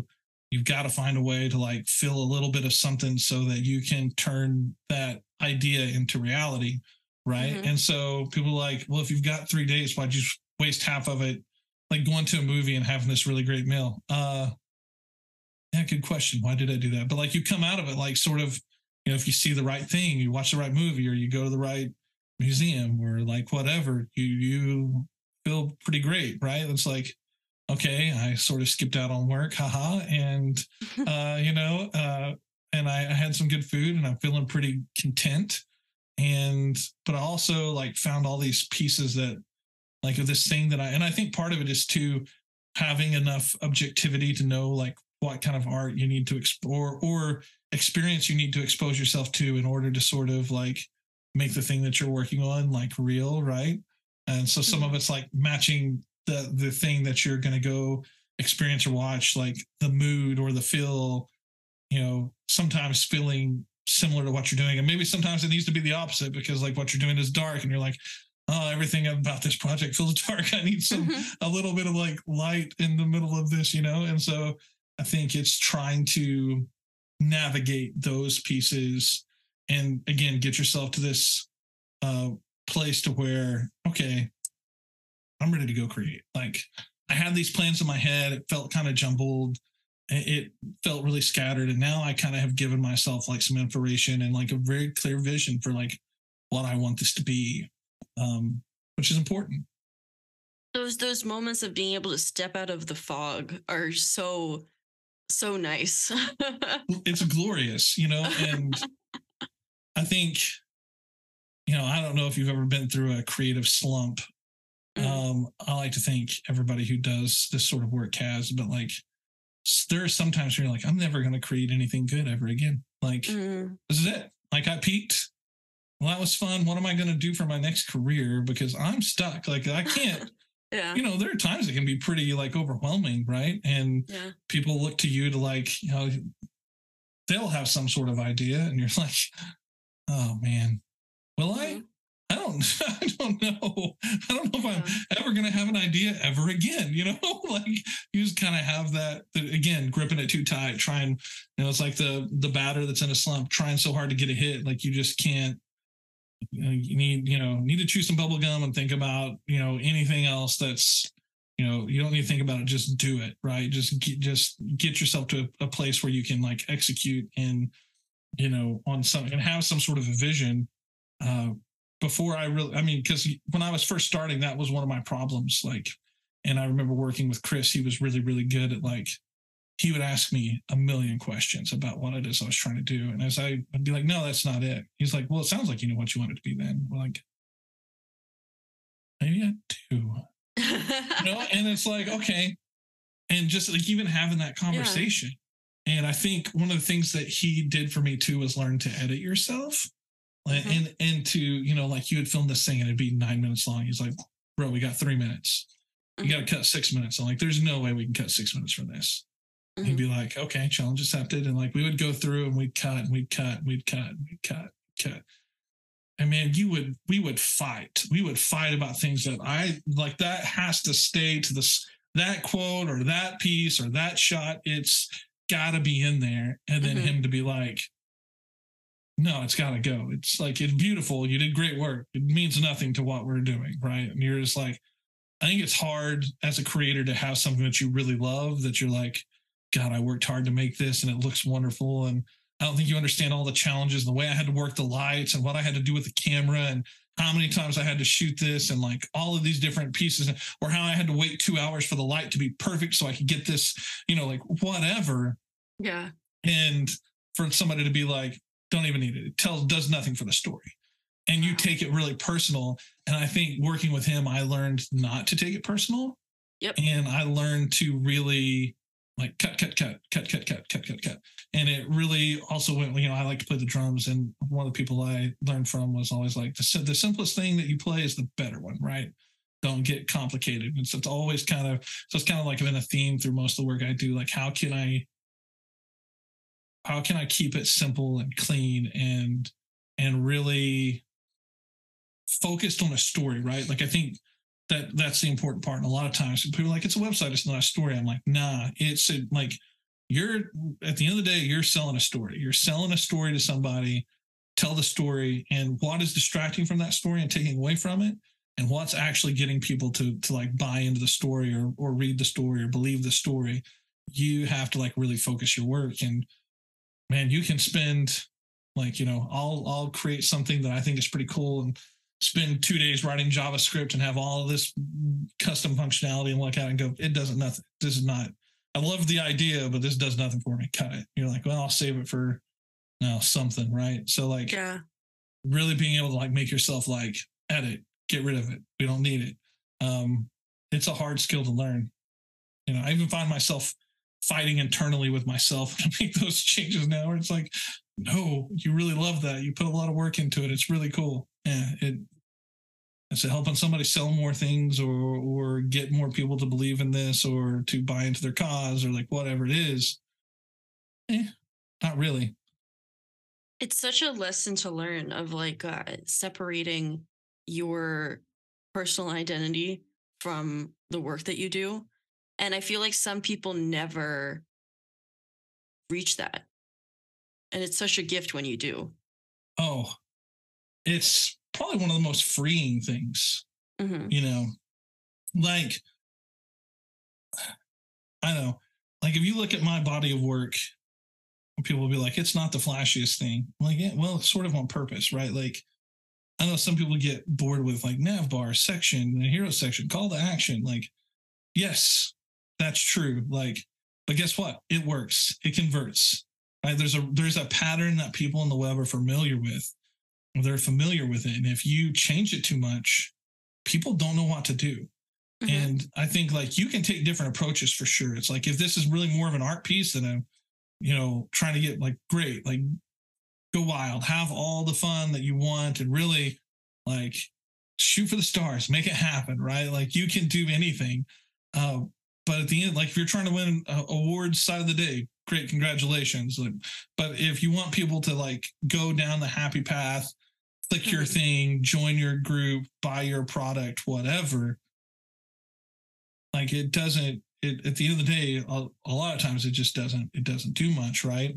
Um, and common patterns are common patterns for a reason. And you, you, you really want people, you want to build things that convert. Right. And so I think that was a fight I had with myself early on when I was like making custom WordPress themes and I would like do all of this wild stuff. And then, you know, or I would even like, I knew ActionScript and built stuff in Flash and I built like these, you know, complex Flash pieces when people, you know, and looks cool. Yeah. Uh, does awesome stuff. At the end of the day, you know, did it actually help?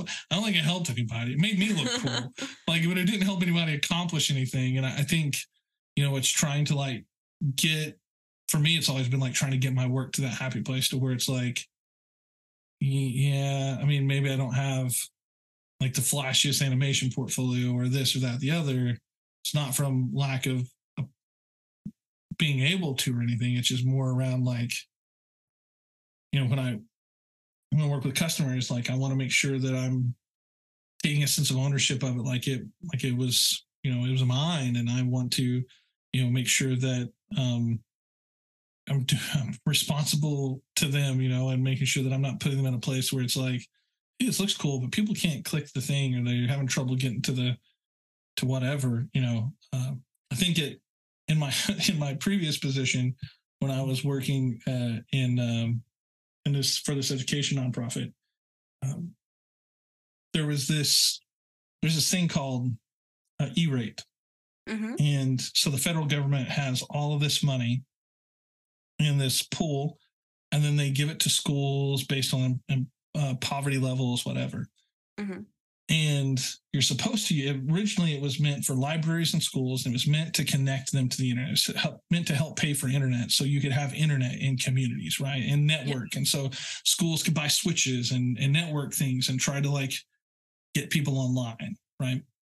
And eventually it it ballooned, and they were paying for like all these things. And one of the things they paid for was web hosting. And you're talking schools with three hundred people paying twenty thousand dollars a year for web hosting, like. Wild. And they didn't care, because if you had if ninety-five percent of your your your you know student population hit the poverty rate, and that meant that the federal government paid ninety-five percent of that bill. You only paid five percent, so you didn't care, right? Like it's like it wasn't expensive to you. And then there was a time when the federal government actually did something really smart, and they said like, hey, we should quit paying for all these wasteful things like telephone and like web hosting. Let's just Let's focus on the internet and like networks. Cool. So when I was working at U P S R C, we had a bunch of schools come to us and they're like, hey, what are we going to do? And I was like, I don't know. What are you going to do? Like, mm-hmm. you can't pay twenty grand a year. So like I went and met with a couple of the website providers and talked to them. I was like, hey, what are you, are you going to have some sort of special plan for these folks? Because they can't pay twenty grand a year. They're like, we think they can. I was like, mm. ah. I don't know. I just got them telling me that they can't. So like, you know, I was like, you're going to do something. They were like, no, we're, you know, we're not going to do anything. I was like, okay. And so, you know, I had some schools come to me, what are you going to do? Well, we used like, I've got a web development background. So I'm like, I'll, I'll make you a site. Like, we'll make you one. We'll, we'll do something. So we came up with this website package, and like, we went from like one site to like one hundred twenty sites in like sixteen months or something. And that's wild. we did all of this research where we talked to parents. We were like, what is it you're looking for when you get to the homepage? Like, what is it you want to click on? Like, what, mm-hmm. what are the most important things to you? We did, we had all these surveys. We took them all, all this user research, and then we started designing templates based off of it. Like, mm-hmm. find a teacher, pay my cafeteria bill, like, you know, like whatever, pay my lunch bill, like all these things, uh, able to search and find a teacher. And a lot of the sites at the time were not even really responsive. They were, it's funny. And so like we started building these sites, and what's, what's funny is we noticed like other providers doing very similar things that we were doing after a while. And it's like, oh, wow, it's hard to believe like just a couple of people helped kind of influence some of the design around. And like in that, you know, and it was pretty interesting, but at the end of the day, the sites weren't super flashy, but they were clean and good looking and they were accessible, and, you know, you could use them on a mobile device, and, you know, they didn't cost people a fortune. You know, I think we, we were backed by some donors. And so like, we were just charging like one hundred fifty dollars a year or something like that. It was wild. Like we were, but we, we sort of forced the market to not only change the product, but also sort of change like what they were charging. Like they had to come down, you know, to, to compete. Like they couldn't go as low as we were. And that was ridiculous for us to even be that low. But at the same time, like you, you've got to provide people some sort of option. And I just think it's funny how having like a really simple, clean site that just lets people do the things they want to do, like how much that makes a, an impact and how much it, you know, made people pretty happy with what they were doing, because it's like, you know, one of those deals. And that's actually how I found Webflow was we were hand coding everything. And I was like, there's gotta be a quicker way to do this. And I found mm-hmm. Webflow. What? What like, was that moment like for you? Uh, well, I found Macaw first, and Envision had bought it, and they were like, yeah, it's end of life. I was like, mm-hmm. dang. And I was like, what's, what else is like Macaw? And I was searching and I found Webflow, and I was like, all right, I've seen a lot of these. I'm not going to be impressed. And the way it abstracts from the code and is like really true abstraction, uh, game changer. I built a site, I think within like two and a half hours or something like that. My first one, yeah. I was like, what? Like, this is dumb. um, and so like, we got to the point where like, they didn't have a C M S yet. We had our own C M S and we were hand coding a lot of these, but like we needed a tabs element. We'd use Webflow, create the tabs element, like pull the pieces out of the Webflow code that we needed to make it run, put it in our template, bam, we had our own tabs element. We didn't have to code it. Great. You know, uh, we, we would do all kinds of things like that just so we could like build features faster without having to like build them from scratch. Because again, there were two of us for like all these hundred some sites. Um, it really didn't, didn't work very well. Uh, but I think Webflow, like finding it for the first time, it was like a pretty magic moment for me, um, where I couldn't believe the product was the way it was. Like I, I really, like, I was like, this is, this doesn't seem real. It feels like cheating, you know? Yeah. And a lot of people I know who do WordPress development still, they think it's cheating, you know, like this is cheating. That's fine. I'll build four sites in the time it takes you to build one. Like that's, that's more business for me. I love it. yeah. Know. Too bad. yeah. Like I'm okay with it. You yeah. know, I'm okay with it. So, uh, but yeah, it, it really was, it was quite the moment. Yeah.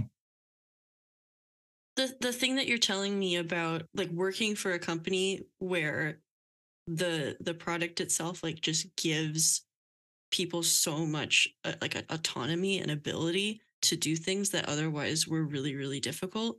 Um, that's, I, I feel that right now in, uh, in the job that I'm in. Um, my, my first introduction to, to Zipcar was, um, just, uh, opening my eyes, like, oh my gosh, I, I have the ability to be able to go somewhere outside of yeah. my city. And like, I don't have to invest like thousands of dollars into a car, and, uh, also go somewhere where, uh, like Uber, um, might not be able to get me home, and I might get stranded somewhere. Just like, yeah. so like when, when you're talking about like the ability to, to do these things that you weren't able to do before, um, that's definitely how I felt, like the ability to like, just have more autonomy in where I travel and what I get exposed to. And maybe if I want to go see a show that's outside of the, the city, um, just being able to go there.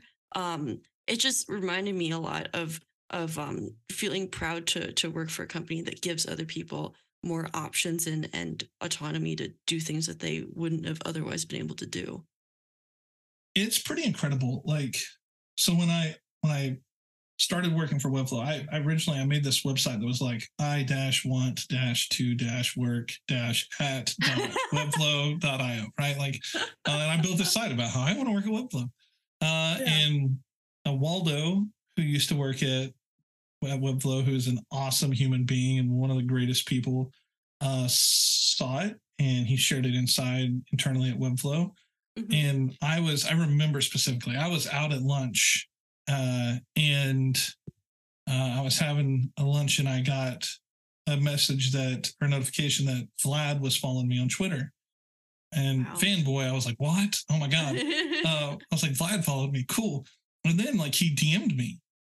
And I was like, oh my, he was like, hey, want to work here? And I was like, uh, yeah, you know? And so I, I think originally, Duh. yeah. You know, originally, like, Waldo was like, what do you want to do? I was like, I'm not qualified to work in tech, so I don't really know. Like, I, I you know. You're not? I, I, what do you mean? Uh, yeah, you know, like you go to school for theology and you work in education and you, you know, all your web development stuff is, like, all self-taught. You're like, I don't know what happens at a software company. Like, you know, I mean, I have some general ideas, but, like, man, you know. And so, like, originally I met with McGuire. They were talking about like hiring like a designer and mm. uh, having somebody come in and work on the education team, but they were trying to figure out like order of operations. They really needed producers and like editors and, and, you know, people to pump out the content. So they ended up hiring that role first. And I remember Vlad saying like, well, we'll figure it out or whatever. And Waldo was like, hey, I'll hire you tomorrow. Like, you know, you want to come work, work in the support uh, on the support team. I was like, sure. You know? Uh, so I remember I went out and spent a week in San Francisco. Inter, like they would, it was like a kind of like a test run, right? Like a, you would go out and spend a week working in the office and they would like kind of train you and you do some of the work and you got to meet people and you go have dinner with the team. And you like, I had dinner with Vlad and Waldo one night and then, you know, whatever, you kind of get to meet people. And then they offered me a job and started in tech support. And I had been like director at school. I've been director at my previous role and I was like, sweet, I'm just going to be an I C. Like no, you know, no responsibilities outside of just like do my job. Mm-hmm. And then I think I hadn't been there very long and they were like, hey, want to be a manager? And I was like, yeah, uh, I guess, you know? Uh, and so. That was the best reaction. You know, uh, it's not that I'm not any good at it. It's just that, you know, I think when you've done it a lot, and like I was kind of enjoying like my role, right? Like uh, mm-hmm. I love the Webflow product, and I feel like I know a little bit about it, and so I was really enjoying like being able to to help people. And those stories you're talking about, like reading support tickets and hearing from somebody who was an accountant or a truck driver, or whatever. Like I lost my job, I started building websites, and now I have my own. Like I can't keep up with all the work, and like it's changed my life. Like you hear stories like that all the like all the time from people, and mm-hmm. it was that. Is incredible, you know, to hear those sorts of things, like where it like really gives people the ability to enter a world they didn't know that they, and then like to see them grow and like have agencies with like people who work for them. And like, you know, it's, it's like a mind blowing experience. Um, yeah. And then from there, like Waldo kind of ended up uh, leaving. I kind of ended up helping lead support for a while. And then, um, you know, after after I was kind of leading leading support, we hired a, it was part of like, while I was leading it, helping hire a new director. And then we did that. And after he got there, he was awesome too. Um, same spirit as Waldo, just like great human. And he was like, what do you want to do? And I was like, yeah, I don't know, you know, and I was really fortunate in that like he and the vice president in my area and some folks were really kind with like, you know, here are a bunch of things that you could do, you know. Uh, and I ended up moving into this role I'm in now, which is helping enterprise customers after they buy Webflow Enterprise, which is pretty fun. You know, I you get really challenging questions and mm-hmm. problems that you're trying to solve for people, and you know, helping trying to help people understand the value that Webflow brings and and how it can sort of change things for their team and and really kind of. Uh, help them like iterate and move at speed and like all these different pieces and trying to help people understand who like maybe haven't spent as much time on the tool, like all those little things that, you know, people who are Webflow experts and might be listening, they're like, yeah, when I start a project, I know, like, I start with my design system and I do all of these things and I'm thinking about this, you know, trying to really teach people how to, like, kind of build in that scalable way and be thinking about the product in a way that you would think about it. And so it's a, it's a pretty fun gig, you know, I mean, it's pretty unique. And, uh, and again, I think, even after being at Webflow, I've been there over four years. Even after being there all that time, and I think when I started, there were like eighty of us, and now there's like six hundred some or whatever. Mm-hmm. Um, I still see things that pop up where I'm like, I've never seen that before. That's interesting, uh, you know, and or I've never heard that before. That's that's wild. Okay, like let's figure it out, you know. Mm-hmm. And I think that part of the work is pretty challenging and fun and rewarding. You know, it always kind of keeps you moving, uh, which is good. One thing that I've I've heard you say in a um, a podcast before was talking about enterprise clients and talking about those teams and how um, there is, for some people, this draw to um, uh, maybe I'm I'm butchering how you phrased it, but like for some people, there's this draw to like to be needed, um, to to. Uh, make all of these systems, and then like you're the person of contact, you're the person that needs to update all these things. Um, but how important it is for for these teams, like just just to keep them in mind that they need to be autonomous, like they like, autonomous, that they they need to be independent. Um, they need to you need to create an environment. You need to create a system for them to be able to make all of these things changes independently. And I think that that's a a huge personality indicator, I think, for people who build things, just keeping other people in mind, um, and just, I don't know, not being so um, uh, I t- I tied with your identity with your work, like saying like, I need to be needed, um, but rather I'm going to create something great. And these other people who are also great and capable are going to take it on. And I'm here if they need me, but if I create this and it's a good job and they don't need me, that's me doing my job. That's what I got from that that episode. A hundred percent. I mean, for me, it is, it's like I work with brilliant people. I don't need to have all the answers, you know, like mm-hmm. I work with really smart people for a reason, you know, like, uh, you know, there are people inside of Webflow who, if they heard this, they'd be like, oh, Ben D Ms me all the time. Yeah. I mean, like, you know, I'm hit, I'm hitting people up, and Dylan and Dustin and all kinds of folks, like asking questions and trying to learn. And like, you ever seen this before? Hey, what if, what if X happened? Or like, what if, you know, you're, you're just trying to like figure out how to swim in this world. So like, you, you never, you never want to, at least I've always tried to never go into someplace feeling like I'm the linchpin and I have all the answers, right? Like mm-hmm. I don't ever want to, I don't, I never want to assume I'm the smartest person in the room. I never want to, you know, because I'm probably not. And that's, you know, that's okay. You know, it's okay for other people to be really good. I think maybe it comes from like a background of playing sports all my life, but like you want really good people around you, right? Or else like you have to be on all the time and you have to be ready to execute all the time and you have to be ready to carry the weight all the time. And you can't, no human can do that. Like, you know, just, I don't care who you are. Like you will fold, right? Like there are days when you just can't, you don't want to. And that's just part of being human, and having people around you is wonderful. Like I remember when I started at Webflow, my second week at Webflow, we went to England. Um, I saw that. Team. I was wondering about that. Wild. So like, like even when I got hired, Waldo was like, get your passport in the second week. We you're here. We're like, we're going. I'm like, okay. So um, we go to England for the soft side, and we sit down to like work together. And like, it's outside of my like test week and my first week, I sit at my computer getting my, my bearings. I'm like, okay. And they're like, you know, we kind of expect everybody here to do like twenty tickets a day.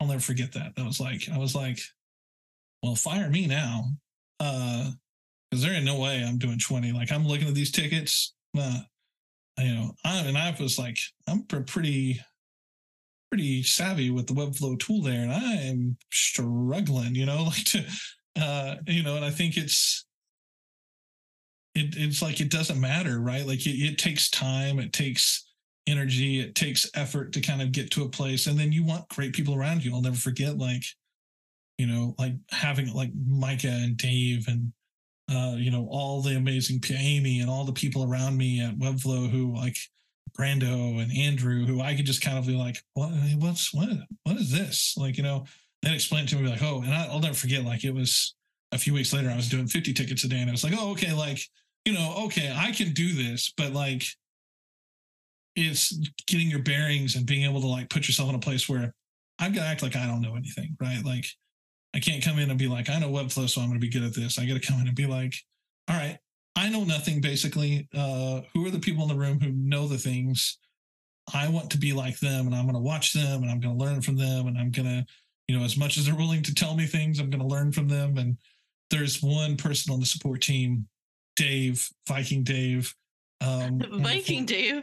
Yeah, he's in the forums and he is, if you if, if you are a Webflow community person and you've been in the forum, you know Dave. Dave is and he's been around a really long time, like seven, eight years maybe. Um, he, he and I'll never forget, we sat down in that room and he puts on this headset. And we're all working, like everybody's kind of working quietly in queue, right? He puts on this headset and he is like going to town on this keyboard and like dictating things. And I'm like, what is this guy doing? Like, who who is this guy? Like, what is yeah. happening? I just remember like stopping and watching, and like, guy can put out one hundred eighty tickets in a day. Like, he's a machine. Like, I've never seen anybody work like him. Like, it's in his level of knowledge of the tool, his level of the knowledge of the process, his even workflows. Like, he's got this mic. He talks into it. It types all the things. He's doing all.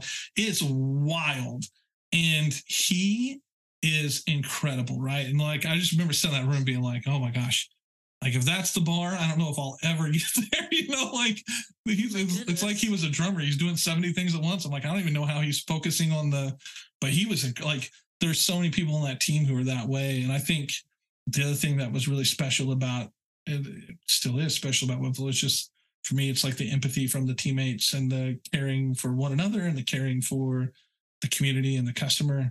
Um, You know, so on top of all of that knowledge, in every encounter I had with a teammate where I'm like, how do I do this? And it would always like, there's a technical aspect. They would be teaching me this process, but they'd be also be like, hey, and remember, like, this is really tough for the customer because of X. So like, if there's mm-hmm. a credit we can give them, or if there's like, let's make sure and mention this and let them know like, hey, we, we, we get it and we're here for them. And like, it was those sorts of things that I don't think anybody ever left behind or forgot about in every interaction, you know, um, it, it, uh, it was quite the experience. Um, but I had a good group of people to really learn from. I feel like it must really suck for some people in life who are just not capable of asking the better tennis player to play with them. Yeah. Like, you know what I'm trying to say? Yeah. Oh, listen. Yeah. Like in middle school, I couldn't run down the court without tripping over the lines on the floor. Like, you know what I mean? And like, how do you get better? You play, like I'd play one-on-one against people who are better than me all the time. Mm-hmm. I would get my rear end handed to me. You know, it's like, that was just like part of it. And then, you know, I started to get like, the more you do it, the better you get at it, the more like, and you'd watch people do things and you're like, oh, that's a fun trick. I don't know. I want to do that. And then you'd sit and like, I'd work and set my own basketball court to be in the gym for hours trying to do that thing. Like, I'm, I'm going to do it. I'm going to be able to do that, you know? And I don't know, like even I've been developing since two thousand one. That's dumb to say.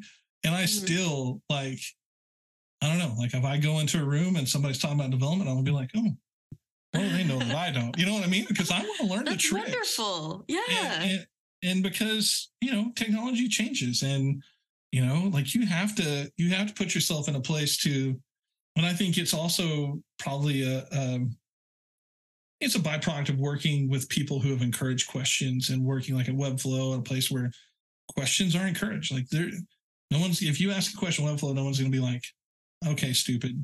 First of all, you know, like that does that does not exist. They're gonna be like, great question. Uh, you know, this, this, X, Y, and Z. People genuinely want to help you. And you're like, all right, I learned a million things from this like little encounter. I'm gonna go like internalize all this and figure out like how I can incorporate that into what I'm doing, and and to not only, I think a big part of like how our team worked always was like not just how this helps me, but how can I how can I put this into a place where it helps other people, right? Like how can how can we like spread the love here to like make everybody's job a little bit easier? So I think that's the those are the pieces, you know. With different generations of the internet, it just keeps on making it easier for the next one. Like the it's amount true. of YouTube videos that, that oh, I've been gosh. able to use, Khan Academy, like all of these Ooh. different things. It's just, it's just Oof. wild. I just inherit so much of other people's work. And mm. I'm never going to be able to thank these people because I don't know them. But like, it's, it's a real thing that you said, just like all, okay, well, m- maybe I asked this question and now I have an answer to it. But um, uh, how other people are going to ask this question later on. Like, I'm not so special that um, like I have such an individual experience. Other people are going to have this. Yeah, that is so it. You know, I, I you know that, that's what it's one of the things. Like when you're young, at least my generation, parents, you're not special, and it's like, um, maybe I'm not. You know, like you you like you you're like actually I.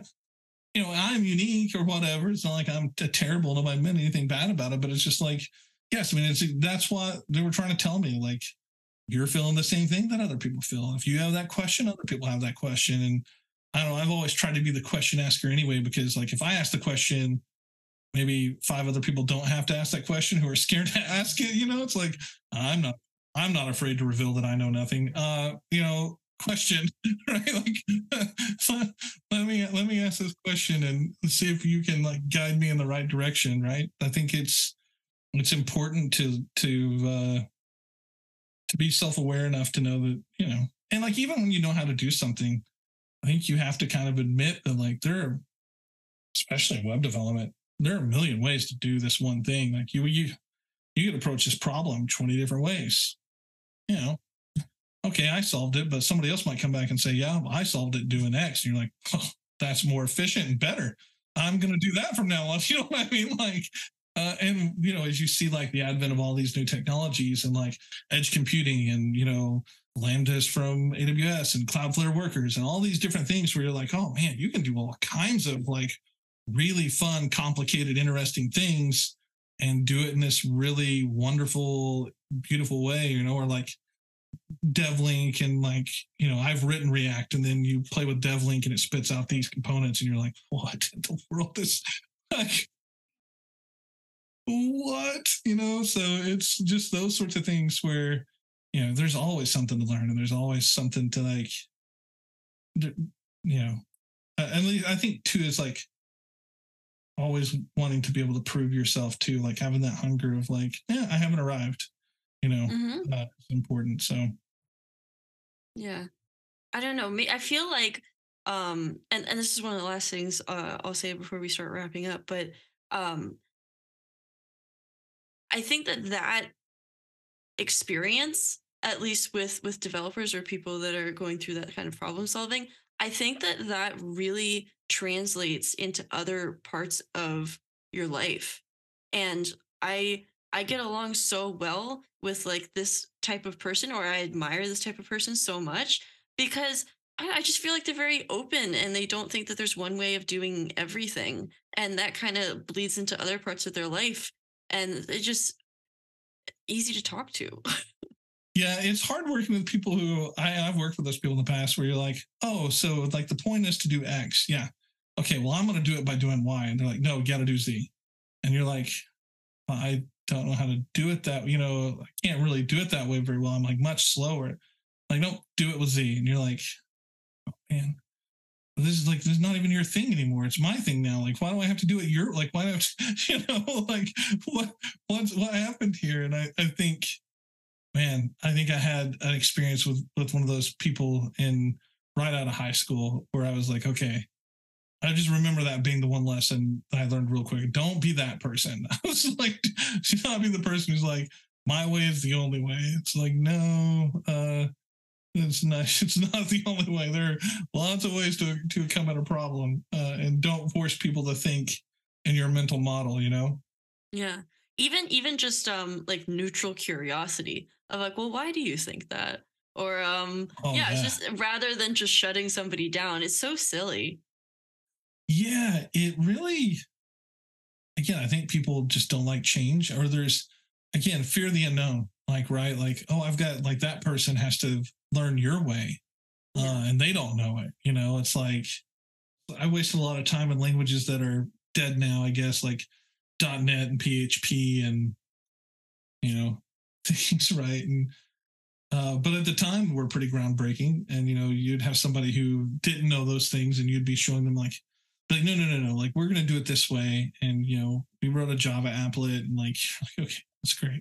Uh, you know, we can just do all this in P H P and just clean it up real quick and do the same thing. It's a lot cleaner, a lot easier, you know, use the Java applet. Okay. Uh, well, you know, it's why they didn't want to learn P H P, you know, right? That's like, and that's where like anytime, like I see new languages or new opportunities, I'm like, I want to learn that. Even if I don't become proficient and use it, I want to know enough about it to know how it works and I understand it, uh, so that, you know, if it comes across my plate, I can speak halfway intelligently about it, but I can understand why the value that you're proposing and why, like, you know, you want to use this and, and be really open to it, uh, because otherwise, ugh, you know, again, I just I don't want to be that person who's like, actually, my way is the best way, and this is why we're going to, you know, I don't... Uh, never, I don't like that approach. So I think that, that that's a valuable thing to have in a coworker, in a friend, in a in a parent. I think just having that attitude is so important. And um, I don't know, I we just did two hours. Does it feel like two hours? It really doesn't. I don't know. It's, it's they fly by so quickly, and it, I I'm so. grateful for this time that I get to spend with people, because it's such a unique thing to just really get to know you for for two hours completely yeah. uninterrupted. Yeah, it was fun. I'm glad you invited me to do this. I really, um, I really enjoyed it. It's it's almost a therapeutic experience. Really? Uh, I feel like I made a new friend too. So, well, thank you. I I, I feel like I did too. Oh, I, good. I, I got so much energy that that I've gotten um from from Waldo actually before, like a lot of the same like like uh like ray of sunshine kind uh, personality. I, I got that from you, and so just sitting here, I was like, I'm so content. uh, I'm not as I'm not as cool as Waldo though. So Waldo's pretty awesome, uh, just so so wonderful, and I think you know. Like even like a lot, like I'll never forget, like when I went out to San Francisco and did my like trial week at Webflow, I remember like calling back home and then being like, how's it going? I'm like, I think this is a cult. Everybody's really nice. Like, you know, like where are the assholes at? You know what I mean? Like that's, yeah. I really was wondering like, where are all the mean people at? Because there gotta be mean people. And it's not like nobody at Webflow is ever mean and nobody at Webflow ever disagrees and nobody, you know, but like, I've never worked someplace where so many people that are like roll in the same direction and really kind towards one another. I mean, and even like being able to like ping Vlad and ask a question, like a, a candid question, like, hey, you know, X, Y, Z, and not be completely dismissed, but like him be like, oh, you know, I, I didn't think of it that way. Or I didn't, you know, I didn't know that that was reality or whatever. Like, how can I help? Or like, what can I do? Or, you know, or, hey, thanks for the feedback, you know, and, and, um, even if like they don't take your feedback and and go your direction, but just being willing to listen, because so many places like I've been where like, as soon as you voice any sort of critical feedback, it's like, oh, I don't trust Ben anymore. He's not a team player. He said something critical, right? Whereas like at Webflow, they're like, oh, you know, that's oh, good points, or I loved hearing your perspective, and like here's where I disagree, but here's where I agree with you, and like you know, and like we're all still okay with each other and get along and and that sort of thing, and.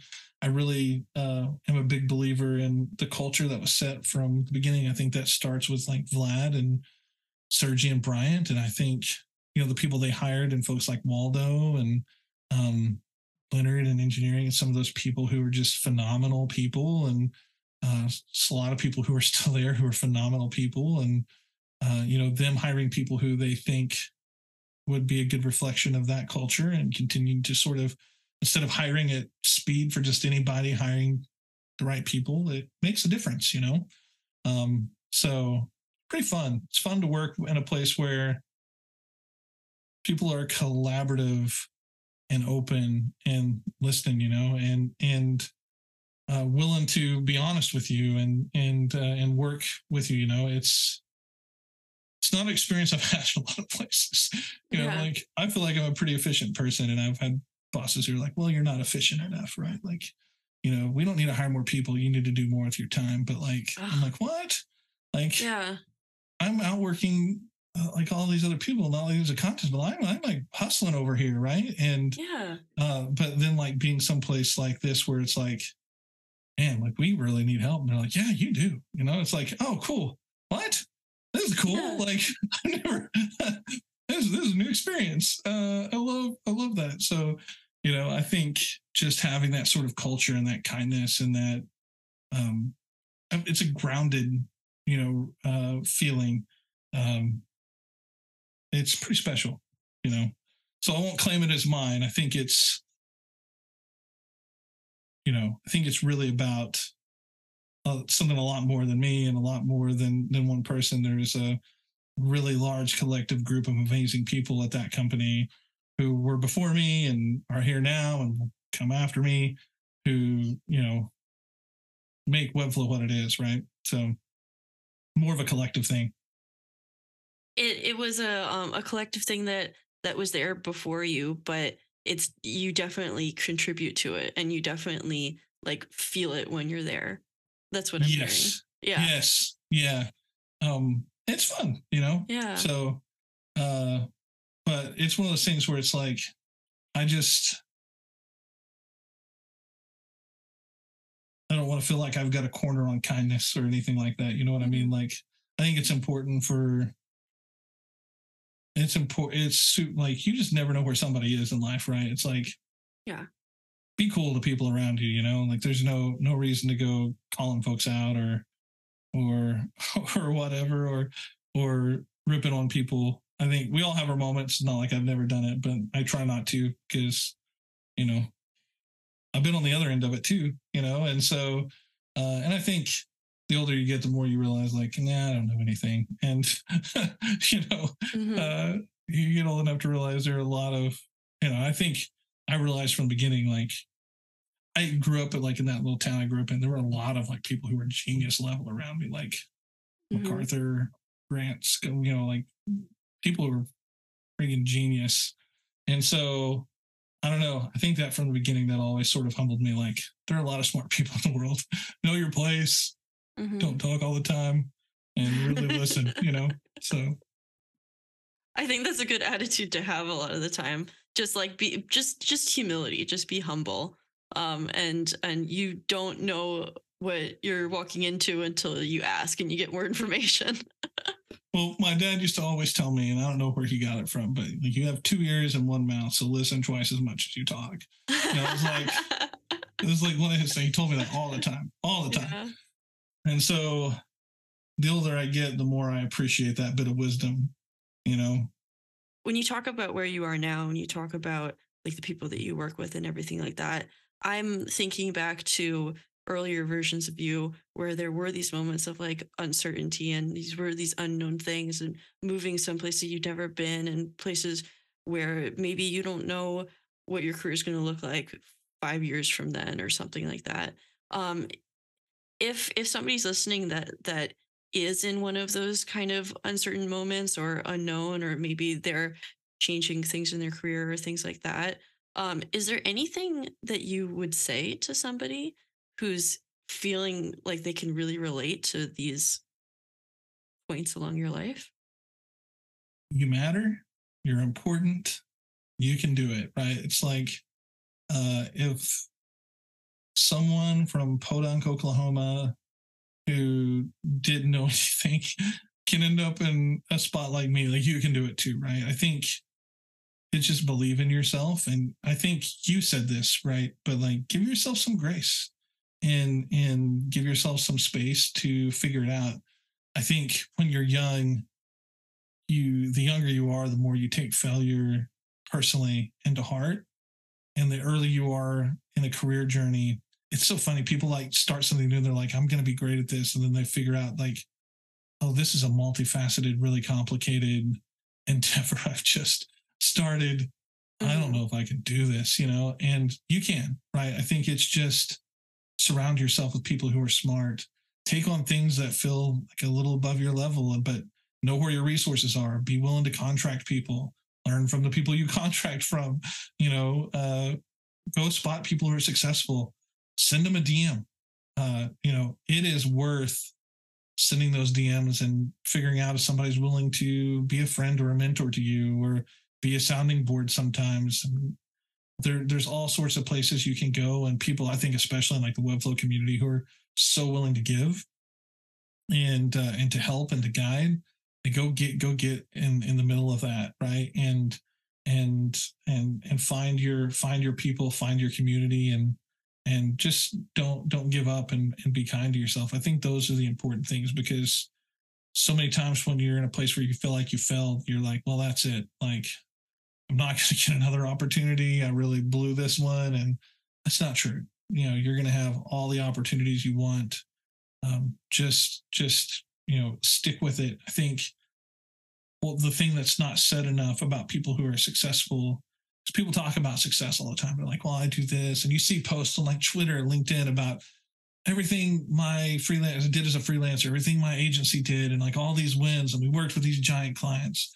And they don't, they don't tell you about the times they sat under their desk crying and mm-hmm. and just completely upset because they had failed. They don't talk about the failures very much, right?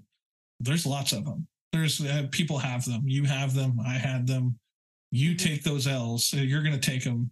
And I think so many times, especially in like a very like technical world, you think like, yeah, I can go tackle it. There's some people who are eidetic memories or like photographic, and they remember everything. They're like incredible. They just I Q out of this world, and they pick it up real quick. Sure. But like, it's hard earned. Like what you learn is hard earned, right? Like you, you learn that that doesn't work because it didn't work for you. And you, you missed the client deadline. You learn, you know, all of the, you learn about D N S propagation and how long that takes. And I, I'm, Well, I better give it a week lead time to know that they got to set these things. They need to turn their time to live down. They need, if there's all these things in a migration that you figure out, like, no, I didn't leave time for myself to clean this data and do all of the, like, those are all hard earned, hard won pieces of knowledge. And the beautiful thing is you can learn a lot of it on the internet and by reading and putting yourself out there, but also by just building that community. And I think everybody needs to do two things, in my opinion. Which is one, you need a brag sheet. You need some sort of sheet where you write down every win. Like, what are the things people send you thank you notes or like messages about how you helped them, or or a client says something good about you, where you put it down. Like you're searching for promotion in your own business or whatever. Like put it down, mark it down.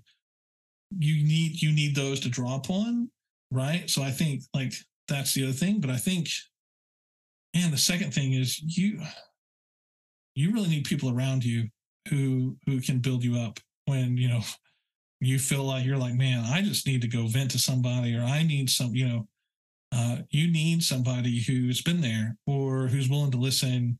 And so just search this. Like, if you don't have that person, that's okay. Like, life is weird, but you can find somebody, right? Like, there are plenty of people in this community who are willing to listen. And so I think like those are two things you have to do, is really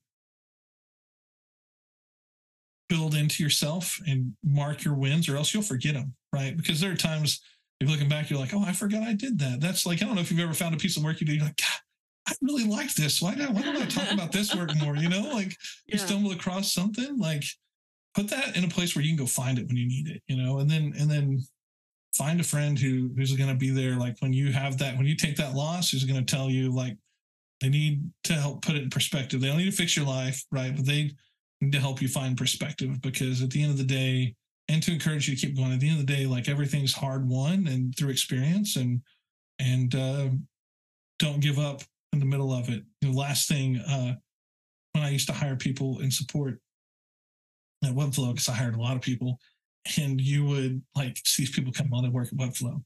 And there's like this joy at being at Webflow, like when they first start, and then like they start learning all of the things, and it's like drinking from a fire hose, and people are like, mm-hmm. oh my gosh, am I in over my head? You know, and then they mm-hmm. hit that point where like, okay, here we go, I'm starting to understand some of it. And you start to do the work, and then you're like, oh my gosh, they might as well fire me. And like, I cannot do this, you know? And like, they're, I can't, it's like, there's like a ninety day or one hundred twenty day mark where a lot of people in that role are like, I'm not, I don't think I'm qualified to do this, you know?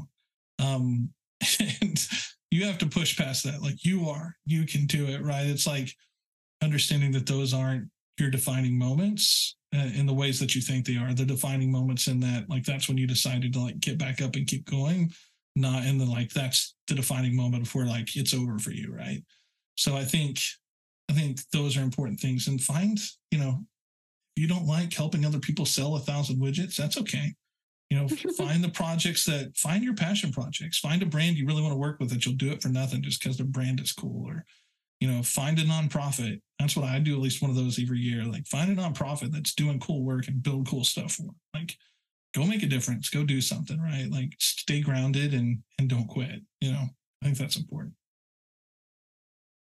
That is, all of that was such valuable advice. And I really, I, I know that people are going to listen to that and, and really, really appreciate that, because I was sitting here just soaking it all in for my own self. So thank you so much. And I think that's a, a beautiful note to end on. I thank you so much for sitting with me and talking to me and, totally. and giving me so much of your life. Oh, I, yeah. I appreciate it so much. Yeah, thanks for the interview and the really thoughtful questions and approach. I really enjoyed it. It was a lot of fun.